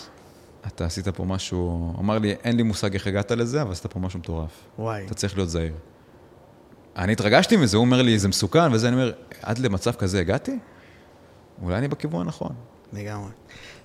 טוב, בוא נתחיל בחזרה לאנדרו טייט. אנדרו טייט. האם, כאילו כתוב לך הרי... ניסה תזכיר לי רק. איזה אחד, רומני. האם אה, יש, כאילו מופיע לך באינסטגרם זה שחושב שהוא אנדרו טייט? כן, מחקתי את זה. מחקת את זה. אסור. זה היה leaning into the... אבל אה, אתה כאילו, זה בכוונה, מה, מה קורה שם? אתה, אתה, אתה דומה לו, כאילו ב, ב, ב, בפרסונה, לא ב... כן, לא, גם בהתחלה אמרו שאני לא. עליז, אז רשמתי שאני טופ גיי, במקום טופ ג'י. אה, הבנתי. שאני הטופ של הקהילה. הבנתי. גם על זה יצא לי לדבר, אבל אה, כן, אני מאוד מאוד מעריץ אותו. גם אה, קיבלתי המון הזדמנויות לפגוש אותו. לא הסכמתי, כי אני לא רוצה להגיע עכשיו, אני רוצה להגיע שאני באמת מוכן, להוכיח לו שאני באמת אה, עושה פה משהו גדול עם השם שלו. איזה הזדמנות? זה הזמן, נכון? רגע. יש לי, יש לי חבר שמכיר את הצלם שלו, היה אצלו בבית, הכל, יש לי עוד בן אדם שמכיר את המנג'ר שלו, mm. ואמרו לי, אם אתה רוצה, אנחנו נקשר אותך, אמרתי להם, לא כרגע. אני רוצה לקחת את הזמן עם זה, בדיוק. אני לא רוצה להיות פזיז. שאם אני מגיע, אתה יודע, אני מגיע אחרי שהתאמנתי שנתיים שלוש באגרוף, mm. יש לי כסף ברוך השם, והכל מסודר, ולבוא ולהוכיח לו, תראה איך עזרת לי. בזכותך גם עזרתי להמון המון אנשים, להמון המון קהל. איך, איך בזכותו עזרת? כי הוא, הוא העיר אותי. אני הייתי מאוד מאוד, אתה יודע, יוצר תוכן, עליז מדי, ולא הייתי ריאליסטי לחיים, ותמיד הייתי בטוח שלא אמור לקרות לי דברים כאלה, והכל צריך לבוא לי בקלות. Mm. וברגע ששמעתי את, שמעתי את הצד שלו, גם גדלתי בלי אבא. אז לא היה לי צד אבאי בבית שבאמת הדגיש לי איך החיים עובדים. אני צריך לגלות הכל לבד בגיל שמונה עשרה. וזה היה כאוס לא קטן. הייתי מוצא את עצמי הרבה פעמים בדיכאון, אם אפשר להגיד דיכאון, ולא מבין מה קורה. כי אתה יודע, אמא שלך אומרת לך, אתה מושלם, ואתה זה והכל, אבל אתה לא באמת מושלם. לא עשית כלום עדיין. אני כולי שמן, קציצתי. לא, אתה בסדר, והכל הייתה עושה לי ומפנקת אותי, כי זאת אמא, אין מה לעשות, אמא ככה. ואז שאתה יוצא, עברתי לגור לבד, ואתה רואה את החיים, אתה רואה איך אנשים מדברים, איך אנשים מתנהגים, איך מסתכלים עליך ומה מצפים ממך בתור גבר. אז הדברים השתנו קצת, ומאז שעברתי לגור לבד וגם הגיע אנדרו טייט, הרגשתי שהוא כאילו הדריך אותי לכיוון הגברי שהיה מאוד מאוד חסר לי. כי אין מה לעשות, כל בן אדם חייב שיהיה לו איזה מסלול מסוים, איזה דרך מסוימת, וכן הייתה לי דרך מסוימת שאמא שלי הציבה לי, אבל לא היה לי דרך שבאה מזווית גברית ומישהו שבאמת חווה חוויות. מה, מה במסר שלו? יש לו ש... כאילו גם uh, משפט כזה שאתה לא בדיכאון ואין לך מעמד, אתה בדיכאון בגלל שאין לך מעמד. זה נכון. ואז כאילו תעבוד שנייה על הדברים של המעמד שלך, ואז אתה תראה שאתה תרגיש יותר טוב. זה נכון. כאילו, הוא אומר גם אל תאמין בדיכאון. גם אם זה אמיתי, mm-hmm. אל תאמין במשהו שמוריד אותך. גם אמרתי את זה לדודה שלי, וזה מאוד מאוד עזר לה. היא אמרה לי, אני כל פעם שאני עצבנית, אני, יש לי בעיית אכילה, אני הולכת לאכול. אמרתי לה, אוקיי, אין לך את זה. לא, יש לי את זה. אמרתי לה, זה לא משנה. גם אם באמת יש לך את זה, תאמיני ותשכנעי את עצמך שאין לך את זה. זה יכול לעזור לך דרסטית. כי אני ברגע שאמרו שיש דבר כזה דיכאון וכדורים והכל, הייתי אומר לעצמי, אה, זה דיכאון, זה בסדר. כי הייתי מאמין בזה. אבל ברגע שעכשיו שאני לא מאמין שיש דבר כזה, לא בחיים שלי לפחות, אני לא משנה כמה אני עצוב וכמה קשה היה לי, אני תמיד מרגיש שאני בסדר גמור, וזה זה טבעי. אז מה? קשה. אוקיי, אז דוד שלי מת. אוקיי, עצוב. ממשיכים הלאה. אוקיי, אז לקחו לך את האינסטגרם. אוקיי, אז כל המדינה שונאת אותך. בסדר, אני לא בדיכאון. מבאס, אבל ממשיכים לעבוד, ממשיכים כרגיל. וואו. זה ממש מסר מאנדרו קיבלת? זה מסר שקיבלתי מאנדרו, כן. זה מאוד מאוד השפיע עליי. אז אתה אומר שזה בגלל שהוא גם היה איזושהי דמות גברית איכשהו, שזה מעניין שזה קורה דרך אינטרנט. בהתחלה שנאתי אותו, אני אומר לך, ראיתי אותו, אני לא אשכח, היה סרטון שהוא נגע, כי הוא אמר משהו על האקסיט שלו. אני תמיד הייתי בדרך הזאת, תמיד היה לי סטנדרטים. הייתה לי אקסיט שנפרדתי ממנה לפני הזאת, שנפרדתי ממנה כי אמרה משהו לא במקום פעם אחת, שפגע בכבוד שלי, ואהבתי אותה. ולא רציתי להעיף אותה, אבל ידעתי שזה מה שאני צריך לעשות. והוא אמר, היה איזה פודקאסט, הוא היה אפילו בלי משקפיים. הייתי, בוא נה, מי זה הקרח הזה? אני לא אשכח, באמת אמרתי, מה, מה הוא מדבר, כאילו הוא מבין משהו?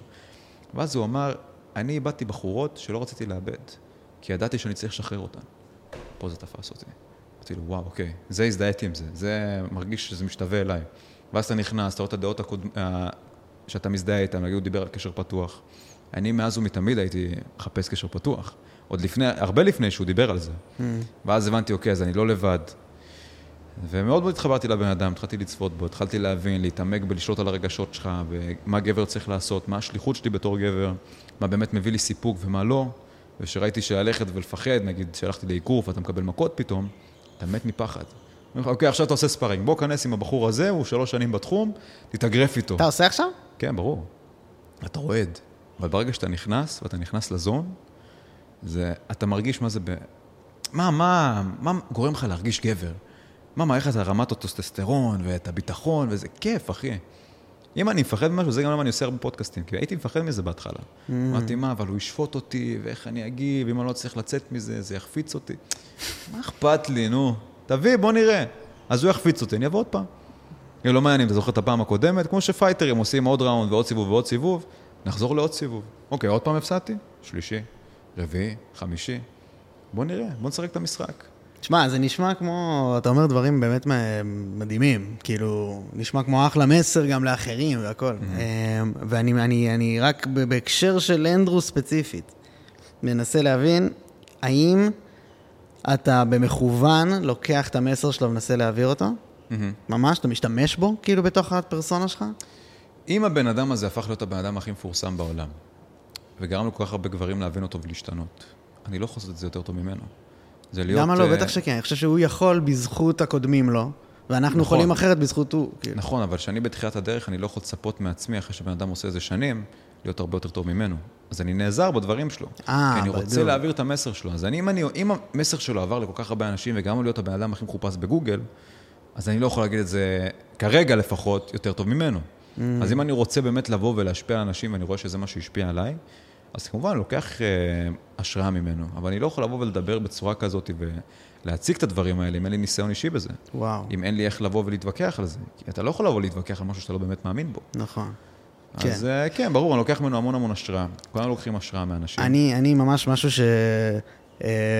ואני תכף אשמח שניגע באגרוף גם, ספציפית, אני גם לא הרבה יודע על מה שאתה עושה באגרוף, גם על העסקים שלך וזה, עוד שנייה, אבל אני כאילו מללמוד את הביולוגיה של המוח של עצמי, לקחתי מלא לדברים שאתה אומר, אני חושב שהוא משתמש בזה, הוא משתמש ב... הוא פונה לאיזה צד מאוד מאוד מאוד שורשי וקדום בביולוגיה של המוח שלנו, נכון. שזה בעצם מעוד מיליארדים של שנים אחורה, לא, מיליונים, מאות מיליונים של שנים אחורה, אנחנו uh, מייצרים היררכיות, ויש לך משהו במוח שעוז... שרוצה שתהיה גבוה בהיררכיה. נכון. וזה משהו שאני ממש ממש אוהב שהוא אומר. ו... ו... יש לו אבל קטע עכשיו שהוא חוזר בהרבה דברים שלו, מה אתה חושב על זה? כן, נכון, אין מה לעשות, אבל הוא עשה כל כך הרבה תוכן, כל כך הרבה פודקאסטים, ואין מה לעשות, כמות התוכן מוגבלת. כן, אני חושב שכאילו, המסרים נכונים, והתפאורה צריכה להשתנות, וזה בסדר, כאילו, אני, אני מאוד מעריך אותו על זה. כן, הוא עכשיו עושה ולוגים וזהו, הוא מנסה קצת לצאת מהאזור נוחות שלו, ברור. הוא עכשיו במעצר בית ברומניה, אז באים אליו, אתה ראית את ההתרחשויות האחרונות, או שפספסת? מה, איזה התרחשויות? היה, היה לו ראיון ב-בי בי סי. ראיתי. שאצלו בבית. כן, וניסו להפיל אותו וזה. אני עוקב אחרי הכל, ברור. ואז הוא אמר, אני, זה, תביאו לי מעכשיו בגלל מה שקרה. חמישים אלף דולר וחפיסת שוקולדים. זה מה שאני רוצה להביא לו, כן. אה, כן. אני רוצה שאני בא אליו לבית, אני אומר לו, הנה, קח צ'ק, חמישים אלף דולר. בוא נעשה את סטארט. בדיוק, קח שוקולדים. למרות שהוא לא יבקש ממני, הוא יגיד לי לבוא חופשי. לא, לא, זה צריך שם איזה. מה אתה מנסה לך להשיג בלפגוש אותו? זה סגירת מעגל בשבילי. כי הוא לבוא ולהגיד... להודות לו כאילו? ברור, חד משמעית, אני חייב להודות לו. חייב להודות לו, אבל זה גם קצת מפחיד אותי. אם אתה מאוד מאוד אוהב בן אדם, נגיד היה מישהו שהבאתי לפודקאסט, אני לא אזכיר את השם שלו, שמאוד מאוד אהבתי, ואז הבאתי אותו לפודקאסט והתאכזבתי ברמות. אה, בטח. וואו, ואיזה בן אדם שהייתי צופה בו והיה לי כיף, ווואו, זה אשכרה הוא, ומאוד מאוד התאכזבתי ממנו. כן, כן. אני לא חושב שמאנדרו אני אתאכזב, אבל יש בי מקום כזה שאומר, אולי עדיף שלא תפגוש אותו. אבל יש פה את העניין גם של להפריד בין הבן אדם לעשייה. נכון. כאילו אני, אני במקרה שלי, אני לא יודע אם זה אותו דבר, קרה לי מה, שקרה, מה שאתה תיארת בדיוק, אבל אצלי כאילו אני מאוד מעריך את היצירה של הבן אדם, mm-hmm. ואז הבן אדם עצמו לא כזה מעניין, היצירה שלו מעניין. עם זה אני מסכים, נכון. גם אם אתה לא מסכים, גם אם אתה לא אוהב את הבן אדם עצמו, הבן אדם עצמו רע, כן. תנסה להבין מה היצירה שהוא מנסה להביא, ואיזה מסר הוא מנסה לצייר לך בחיים. כן. כי אולי אתה כן יכול לקחת משהו. מכל בן אדם רע או מכל לא, אסון, זה, זה ברור. יש משהו שאתה יכול לקחת, יש משהו שאתה יכול להבין. כן, לא, אבל התכוונתי הפוך, שכאילו נניח יצאים על מייקל ג'קסון, שהוא אה, פדופיל והנערף. כן. האם אני עכשיו לא אשים בחתונה שלי בילי ג'ין, כאילו, תמיד? יש את היצירה ויש את הבן אדם, אני לא יודע להחליט, זה מייקל ג'קסון, כאילו. כן, לא, נכון, ברור, אבל יש גבול עד כמה הבן אדם באמת קיצוני. אני עדיין אעריך את היצירתיות שלו ואת הכישרון שלו, אבל יש גבול. אם אתה אומר לי שהוא פדופיל ונגע בילדים, אני...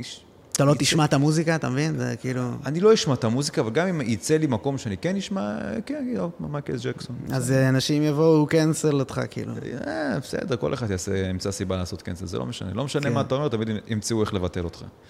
אבל בסדר, אם זה הגישה, במקום לנסות להבין, גם כל בן אדם שיצא עליי וסנה אותי, אמרתי לו, בוא איתי לדיבייט. בוא שב מולי, על השולחן. תגיד לי למה אתה לא מסכים איתי. עם מי, על מה מדובר? דיברתי, נגיד, עם מתן פרץ, אמרתי לו לבוא. אמר לי, עדיף בשבילו שאני לא אבוא, אני לא אחסוך במילים. למה אתה בא לתקוף אותי? אמרתי לך, בוא נעשה דיבייט, בוא נשב נדבר. אמרתי את זה גם לאיזה כתבת חדשות, אני לא רוצה... מה היה לי? בסדר, נגיד את השם שלה. קיבלה מספיק פרסום בגללי. אמרתי לה, בואי לדיבייט, תשלם לי. אני, אם אני בא לדיבייט, רק אחת, שתיים, שלוש, ארבע, הביאה לי חוקים שאני יכול לענות רק כן ולא. תראה, מה, את כדי ככה, אתם מפחדים ממני?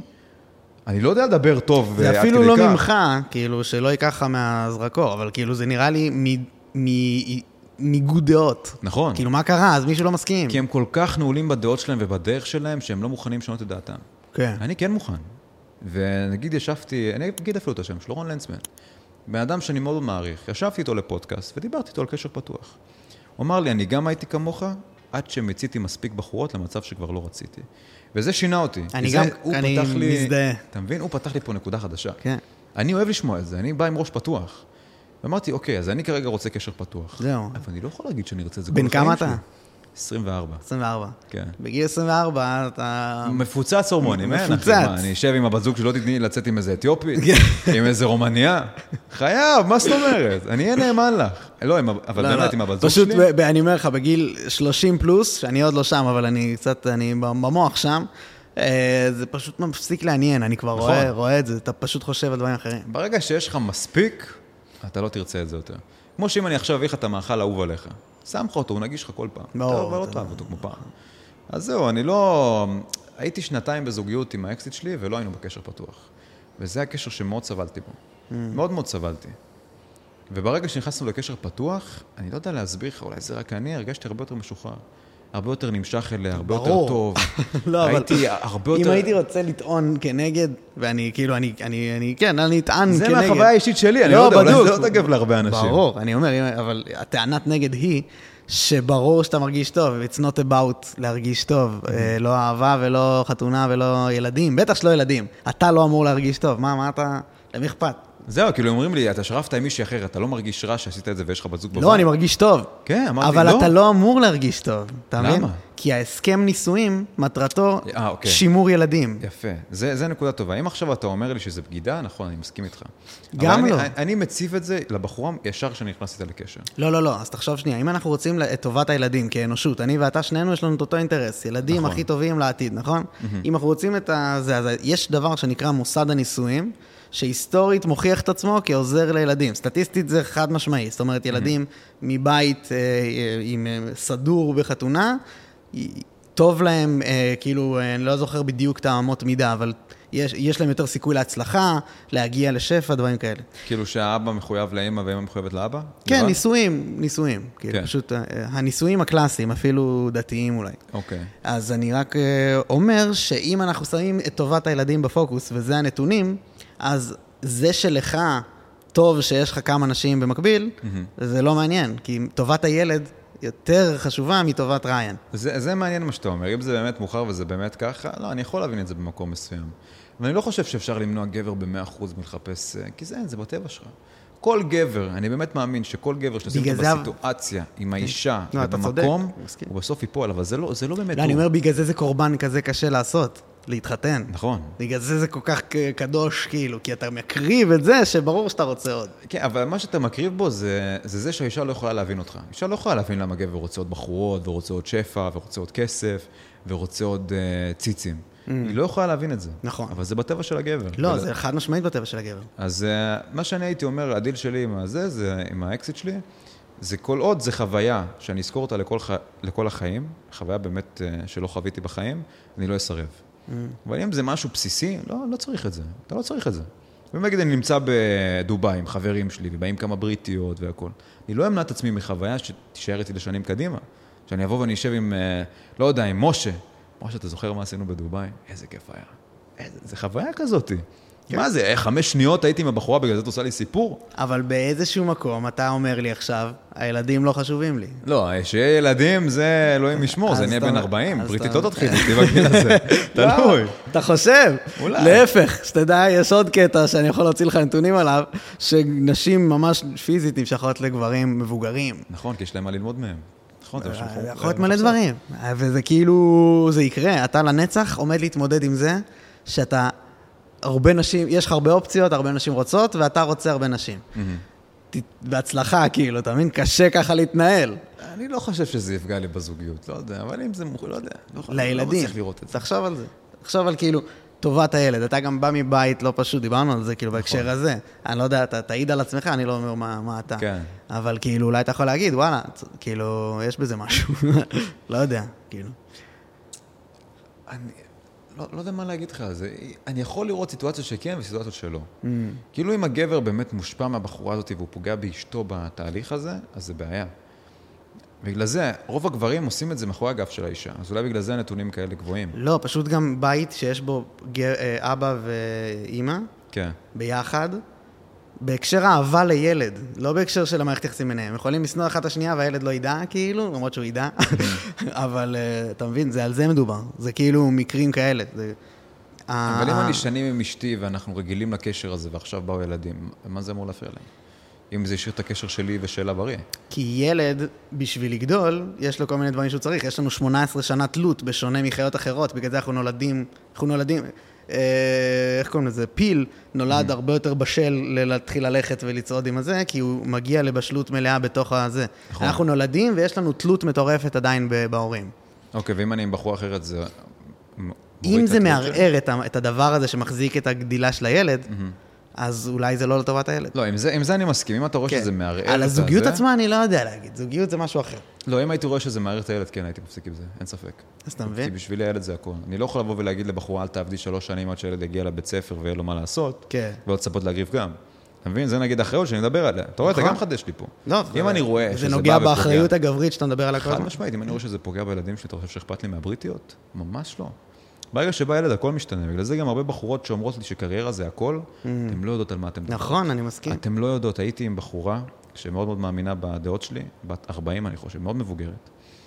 והיא באה אליי וישבנו וסיפרה לי הכל, היא אמרה לי, שמע, אני הייתי בדיוק כמו כל הבחורות של היום, שקריירה זה הכל. היא אמרה לי, ריאן, אני משבעת לך ברגע שהילדה יצא ממני. עוד לפני. העולם שלי השתנה. היא אמרה לי, קמתי עם האינפוזיה, עם הזה, ופשוט הלכתי לחפש אותה למרות שלא הייתי גמורה, לא היה לי כוח לכלום. כל העולם שלי סבב סביב הדבר כן. הזה. סביב הילדה, הילד שלו. ואני לא חושב שלבוא ולהשקיע בקריירה ולוותר על החיים שלך. לא, זה גם, זה, זה, זה מאוד לא ביולוגית מה שהן רוצות. נכון. יש על זה גם מחקרים חד משמעית. גם בתנ"ך, מה עשה? מה עשה אדם וחווה? אדם הלך לקצור uh, יבול, וחווה תילת בכאב. לא אמרו לה, לכי לעבוד. את תטפלי בילדים, יש סיבה למה היא מחזיקה את הילד תשע חודש. כן, אבל חשוב, לה... חשוב להבהיר שזה עונש. נכון, זה עונש מאלוהים, כאילו, זה לא ש... ברור, ללכת ולריב עם האנשים ההזויים שיש פה בחוץ, זה לא כיף, זה חד משמעית עונש. נכון. מה, בתור בעל עסק, אתה יודע איזה קשה זה? עכשיו, בעיקר נכנסתי לזה, זה תחום, שמע, יש אנשים הזויים ברמות. יאללה, בוא תכניס אותנו לשם, אני אשמח להבין מה בדיוק אתה גם עושה, כאילו, מה מקורות ההכנסה שלך, בוא נגיד ככה, אם אתה רוצה... בהתחלה, יש לי הרבה מקורות, אבל עיקר המקורות שהיה לי איזה עסק דיגיטלי, ש... שוב, אני לא יודע, זה מוזר שכל הכאב הזה קרה לי בו זמנית. אני אומר לך, זה אתגר מאלוהים בוודאות. יום, ביום שנחסם לי האינסטגרם, היה לי עסק דיגיטלי, ובאתי בערב לבוא לבדוק את ההכנסות ואיך הולך, וחסמו לי אותו. זאת אומרת שגם נפל לי האינסטגרם, אין לי איך להכניס הכנסות מהקורסים ומהדברים שלי, וגם העסק הדיגיטלי שהיה מכניס לי המון כסף. מה זה, זה קורס? זה, זה משהו, סוג של אן אף טי כזה. אה. אם שמעת על זה, כן. היה, הייתי מרוויח מזה לא מעט אחוזים. מה, היית מושקע באיזשהו, איזושהי חברה? סוג של, אפשר להגיד. אוקיי. לא רוצה להיכנס יותר מדי פרטים בזה. סבבה. אבל באתי ונכנסתי, ואני רואה שרסמו אותי. ו-עשרים אלף שקל שהייתי אמור לקבל באותו חודש, כלום. ויש לך דירה, ויש לך הכל, ואין לך כלום. העסק פשוט נפל. חסמו לי את האתר, לא יודע מה קרה. והייתי בשוק. ועכשיו פה, אני יכול להגיד לך שכן הייתה לי קצת, קצת פחד. אבל זה הסוד, לכולנו יש פחד. אבל ברגע שאתה נותן לו לשלוט עליך ולערער אותך ולהפיל אותך, פה אתה נכשל. ולמרות הפחד הזה, ידעתי שאני הולך להזכיר משרד, ולמרות שלא היה לי שקל, לקחתי את הסיכון. אמרתי לעצמי, אוקיי, אני נכנס למשרד, יש לי איזה רעיון עסקי שאני רוצה לעשות, יש לי אנשים שאני בוטח בהם, בוא נעשה את זה. הלכתי בלי אינסטגרם, בלי חשיפה, בלי כלום, פתחתי עסק מאפס, ותוך שבוע עשיתי כסף כמו שלא עשיתי בחיים שלי. מה אתה אומר? ופה אתה אומר ומסתכל, שכמה נסתרות דרכי האל. אתה, אתה, כמה שאתה בטוח שאלוהים שונא אותך, והכל קשה, ולמה למה אני צריך את זה? מה, למה אתה שם אותי במצב הכלכלי הקשה הזה? ופתאום הכל משתנה ב-מאה ושמונים. תחשוב על זה שאם הייתי נותן לך עכשיו ארגז כלים, ליצור את הבן אדם המושלם. אז כאילו בשביל שיהיה לבן אדם סבלנות לצורך העניין, אתה תעמיד אותו במצבים של קשים, שבשביל שהוא ילמד סבלנות. גם אתה, אם נגיד אתה מחפש עובד, והוא בא אליך עם גוף פיזי מאוד מאוד שרירי וחזק, אתה תעריך אותו הרבה יותר, אתה תראה אותו כמישהו הרבה יותר טוב לעסק שלך. כי זה אומר שהוא יודע שלסבול, יש לו משמעת עצמית, הוא יודע לעבוד על עצמו. זה מעלה, לא משנה כמה אנשים יתכחשו ויגידו, לא, לא, זה לא משנה לי. כן. כל בעל עסק שדיברתי איתו, ודיברתי עם אנשים שעושים מיליונים ויש להם חברות מאוד גדולות, mm-hmm. כשגבר מגיע חטוב, הם לא שוללים שמנים, אבל כשגבר מגיע חטוב, הוא אוטומטית רואה אותו בעין הרבה יותר טובה. אוקיי, הוא משקיע על הגוף שלו, הוא משקיע בתזונה שלו, הוא משקיע בפיזיות שלו. אז הוא יכול, הוא, הוא יודע מה זה השקעה, הוא יודע מה זה להתמיד. זה לא קשור יכול... לאסתטיקה? כאילו זה כשאתה יותר משך. גם, חלק מזה, כן. ברור. ברור, חד משמעית. אתה ככה, כאילו, בוחר עובדים?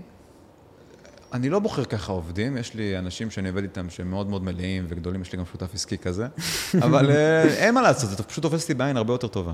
הרבה יותר טובה, נגיד שבאים אליי אנשים בחדר כושר ולוחצים לי את היד, יש כאלה שאתה רואה אותם יותר שכיפים, ויש כאלה גדולים שאתה מרגיש שהאנרגיה שלהם הרבה יותר שונה, ובא לך הרבה יותר להתקרב אליהם ולהכיר מיהם. בא אליי מישהו, אני אומר לך, גדול, הוא גם לקח אליפות בפיתוח גוף, בן אדם רציני, ובא אמר לי, אני מעריץ אותך ואת התוכן שלך. אתה מרגיש שאתה מתעניין בו הרבה יותר, משהו בו מעניין אותך הרבה מעבר. בוא'נה, איך הגעת לגוף הזה? כמה קשה עבדת? ואז הוא מספר לך, כן, זה ארבע שנים וזה. אתה מבין, יש פה משמעת עצמית מאוד חזקה. ברור, כן, כן. וזה, כל בעל עסק, הוא בן אדם שיש לו עסק, ויודע כמה קושי וכמה משמעת עצמית וכמה סבל אתה צריך לעבור בשביל להצליח בזה, אין סיבה שהוא לא יעריך את זה. גם בחורות מעריכות את זה. חד משמעית, זה מעלה אותך בהיררכיה שלה, ואתה מרגיש שאתה יותר... לא זוכר איזה מחקר קראתי שדיבר על זה, הוא אמר שקודם כל גובה זה אחד מהקריטריונים הכי חשובים, בשביל שיהיה לך הרבה אופציות והרבה בחורות, וגוף חטוב. לא גוף, גוף שרירי, הוא לא חייב להיות חטוב ורזה, אבל כשיש לך ידיים גדולות, ויש לך גוף, ויש לך חזה, זה מערך את האחוזים שבחורות תנהן בך דרסטית. ולמרות שבחורות אומרות, לא, אני אוהבת קרס וזה... dead bad. dead bad. בולשיט, אחי. בולשיט. יש בזה פשוט, אני, אני באמת, אני חושב שעוד יותר בולשיט זה לחשוב שזה באמת בריבועים, כאילו. זה לא באמת, כאילו. זה האנרגיה שזה גורם לך לשדר. אין, אין, לא, מה שאתה מדבר עליו זה ביטחון עצמי. נכון. ואז אתה יכול להיות בביטחון עצמי גם בלי. יש אנשים כאלה, יש אנשים כאלה שמגיעים לביטחון עצמי, מה, כאילו, dead body זה, זה, זה תופעה אמיתית. יש ויש, אבל רוב האנשים שהם שרירים ומגיעים לביטחון עצמי, אני אגיד לך למה. כי ברגע שאתה עובד כל כך קשה, ואתה קם בבוקר, ולמרות שאתה מדוכדך, אתה רואה את התוצאות שהעסקת, כי אתה רואה את זה לגוף שלך, אין סיבה שלא לך ביטחון עצמי. לא, ברור. כשאתה בא והצבת לעצמך מטרה, בגלל זה אני אומר להרבה אנשים, תעקבו אחרי המסלול שלכם, תרשמו, תראו איך אתם משתנים. אני יש לי את הסרטונים מפעם, זה מביא לי המון המון מוטיבציה לראות איך הייתי ואיך אני מגיע. וברגע שאתה רואה, אתה אומר לעצמי, וואי, אבל אין לי כוח, ומי אני? אני לא באמת כזה. ואז אתה נכנס למקלחת, ואתה רואה גוף אסתטי, אתה רואה את השרירים, אתה רואה את החוזק. הוכחות. וזה מוכיח, אז זה מביא לך את הביטחון הזה. שאוקיי, אני יודע מי אני. לא משנה, כמה, כמה שתשקרו לי, תגידו לי, אני לוזר, הדברים אומרים אחרת. בגלל זה גם, בגלל זה גם התאבקות. ברור. הדברים אומרים אחרת. מה, אז תספר לי על, על ההתאבקות וזה. זהו, תמיד רציתי להיות באומנות לחימה. אני גם, יש לי בעיה בריאותית, יש לי כתף מתפרקת. Mm. אז לא רציתי להיות ג'ובניק בצהל, אז הלכתי לעשות שירות לאומי. אחרי השירות לאומי ניסיתי להיכנס ל-אם אם איי, נכנסתי לאיזה חודשיים ופרקו אותי. כאילו היו מפילים אותי לרצפה, ואז הכתף הייתה מתפרקת, וזה היה כאבי תופת. ואז החלטתי שבכל מקרה אני רוצה לחזור ולעשות את זה. וכבר, בוא נגיד, חצי שנה אני באמת ממוקד בזה. מה אתה אומר? כן, אם אם איי? זה... לא אם אם איי, איגרוף רגיל, קלאסי. איגרוף? כי אני רוצה את זה להגנה עצמית. אם אם איי זה לא טוב להגנה עצמית, מה שאני שמעתי. אומרים, תרביץ עם הידיים, תברח עם הרגליים. זה הסוד. מה, זה פשוט, יש שם הדברים שאני רואה ב-אם אם איי, אני בשוק. אבל איזה אנשים טובים הם. זה אנשים כל כך... יש להם, יש לי חבר, הוא היה אלוף בג'י-ג'יצו, אני חושב, והיינו פעם אחת במועדון.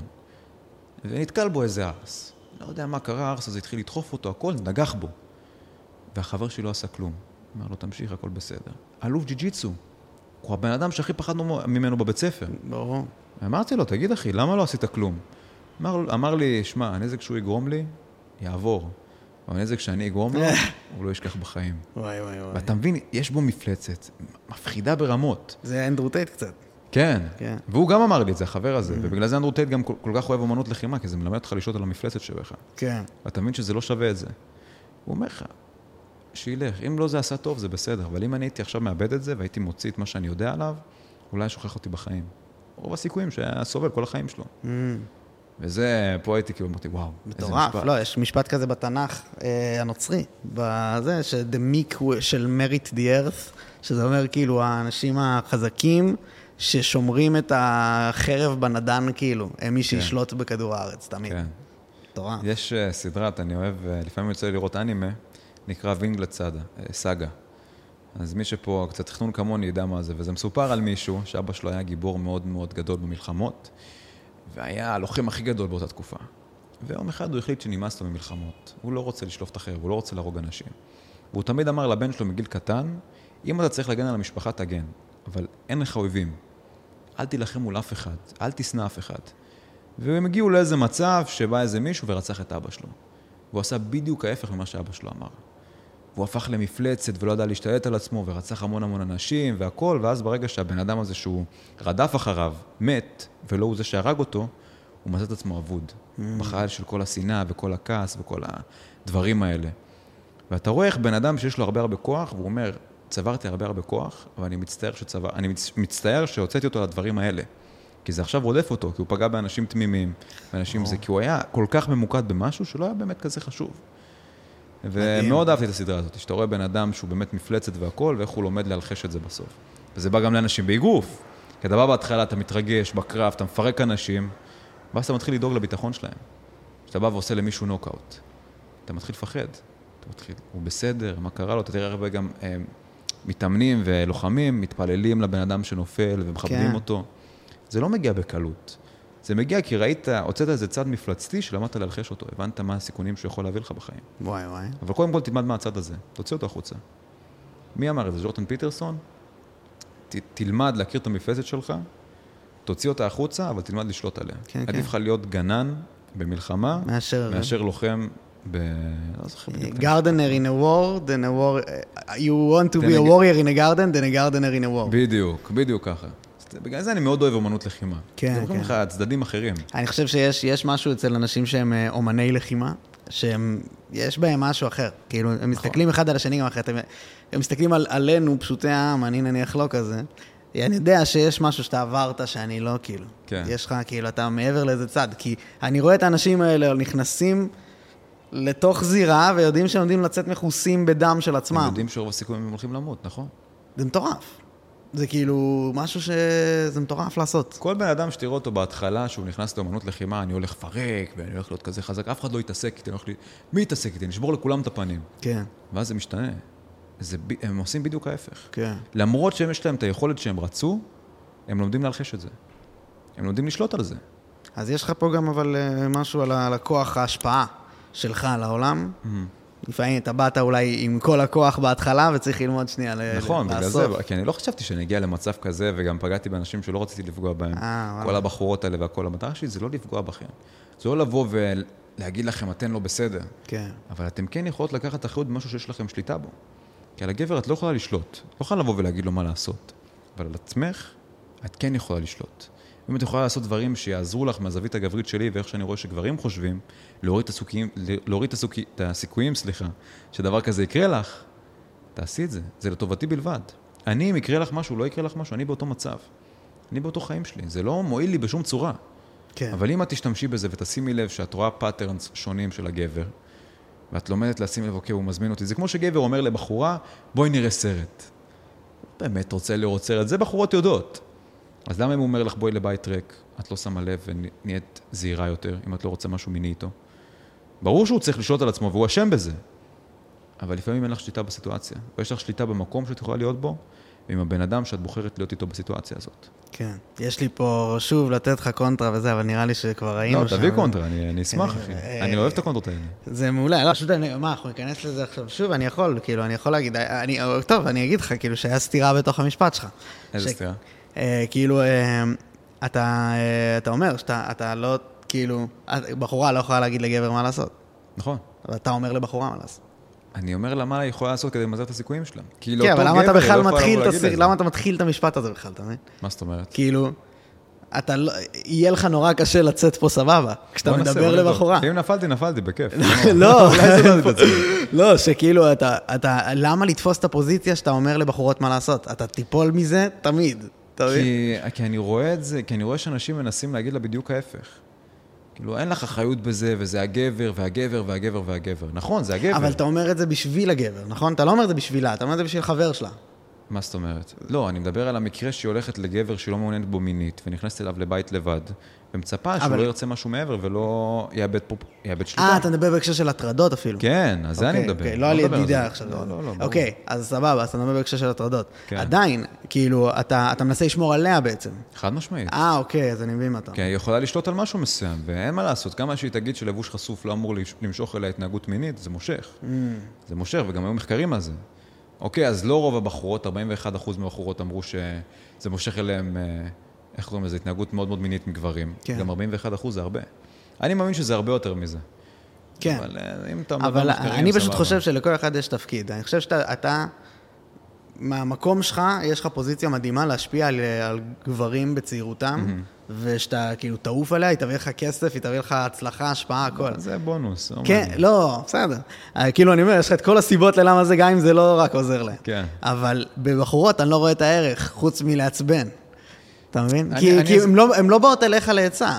זה כמו שעכשיו, טוב, בואי אני אסביר לך מה עומד לקרות בהיריון, את תרגישי לחץ, כאילו, מה אני יודע? אני לא נכנסתי למקום הזה מרצון שלי, זה המראיין שאלתי את זה.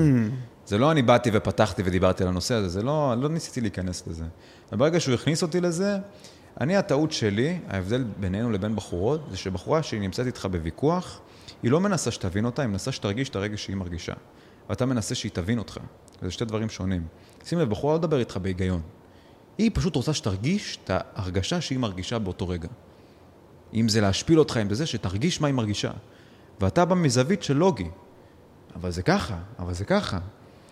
אז לא, לא זוכר, מישהו מאוד מאוד גדול אמר את זה, שאתה צריך לא, לנסות זה לפנות זה. לבחורה לרגש ולא להיגיון. אתה עושה את זה עכשיו, אתה עכשיו פונה אליה לה, לה, להיגיון. זהו, נכון, אני גם צריך ללמוד איך לעשות את זה, ברור. אז אני מסביר לך, שאתה בעצם, ברגע שאתה מפסיק לדבר, ש... אתה לא צריך להסביר לה כלום. היא, כמו הרוח, משתנה וזזה כל היום. אני, אם, גם אם אני אגיד את זה, והרבה בחורות לא יסכימו איתי, אם בחורה אחת כן תסכים ותבין את הנקודה שלי, וכמה רשמו לי שכן, mm. זה כבר מספיק בעיניי. אז אתה, בח... אה, חשוב לך בעצם, ל, ל, ל, מה הן חושבות עליך? לא, חשוב לי שהם ידעו איך למזער את הסיכויים שהיא תחווה משהו כזה. כי זה, אני, אני ואתה לא יכולים להבין מה זה הרגשה הזאת שהם מחללים אותה. לא יכולים. אני לא רוצה להבין גם. אני לא רוצה לשחק אותה כאילו אני מבין. כן. ואם אני יכול למנוע ממנה ומהזווית הגברית שלי להגיד לך גבר חושב, אני, אני חושב לו... שהערך הכי גבוה שאתה יכול לתת לעולם זה להגיד לגברים, אל תעשו את זה.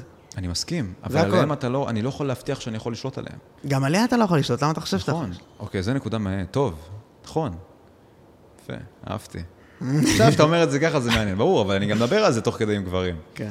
נכון, אני אומר לבחורה לשלוט במה שיכולה לשלוט בו, ובגברים תשלטו במה שאתם יכולים לשלוט בו. בדיוק. וזה אני אומר להם להצליח, תשיגו אופציות. אני חושב שאתה לא יכול לשלוט באף אחד. אז מה שאתה יכול זה לעודד אנשים לעשות פעולות טובות. נכון. והפעולה הטובה היא אם אתה יושב עם בחורה באמצע זה, ואתה רוצה והיא לא, מה אכפת לך? לי. אולי זו באמת הטעות שלי, שחשבתי שלגברים זה ברור מאליו. או.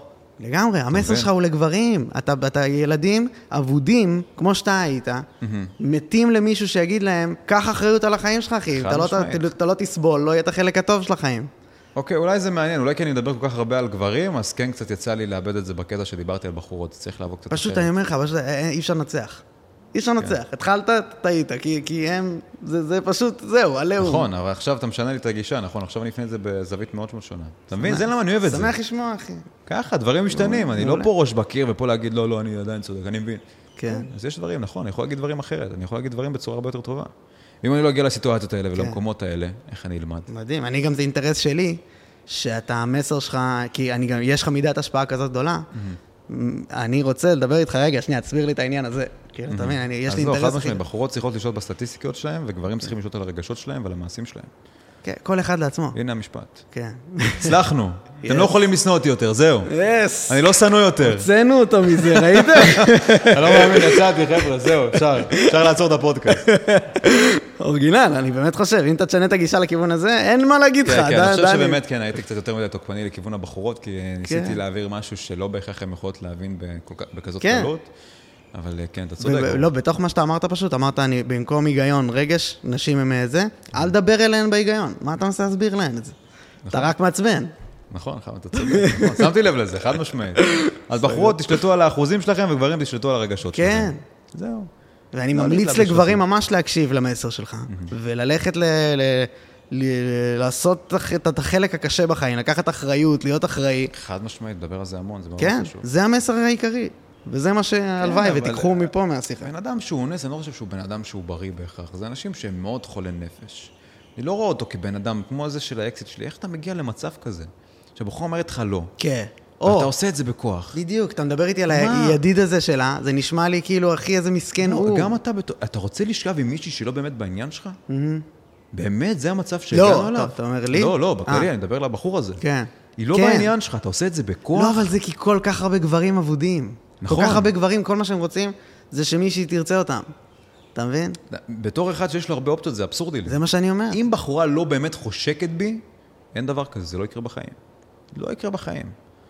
בדיוק. כבוד, כל זה. כבוד, חד משמעית. לגמרי. אני, אם, אם כאילו, יש לי, אני יוצא עם מישהי, ויש לה ידידים, ומלא, ואני מסתובב איתה וכולם מסתכלים עליה, אז רק מראים לי. איזה כיף, אני יודע אם היא חוזרת בלילה, כאילו. נכון, אני מסכים, אבל ברגע שהיא מדברת איתם במצבים רגשיים, והולכת אליהם לבית. שתלך, כל עוד כאילו, זה עניין של אמון ולסמוך. אבל שוב, זה סטנדרטים, כל אחד יש לו סטנדרטים. בזמן שאני איתך, אני במקומך הייתי שם עין על זה. שוב, יש מצב שהיא שונה, יש יוצא דופן. אבל ברוב המקרים הגבר הוא לא פה לטובתך. אבל ברגע שאני אתחיל להראות שזה מזיז לי, אני התחלתי להפסיד אותה.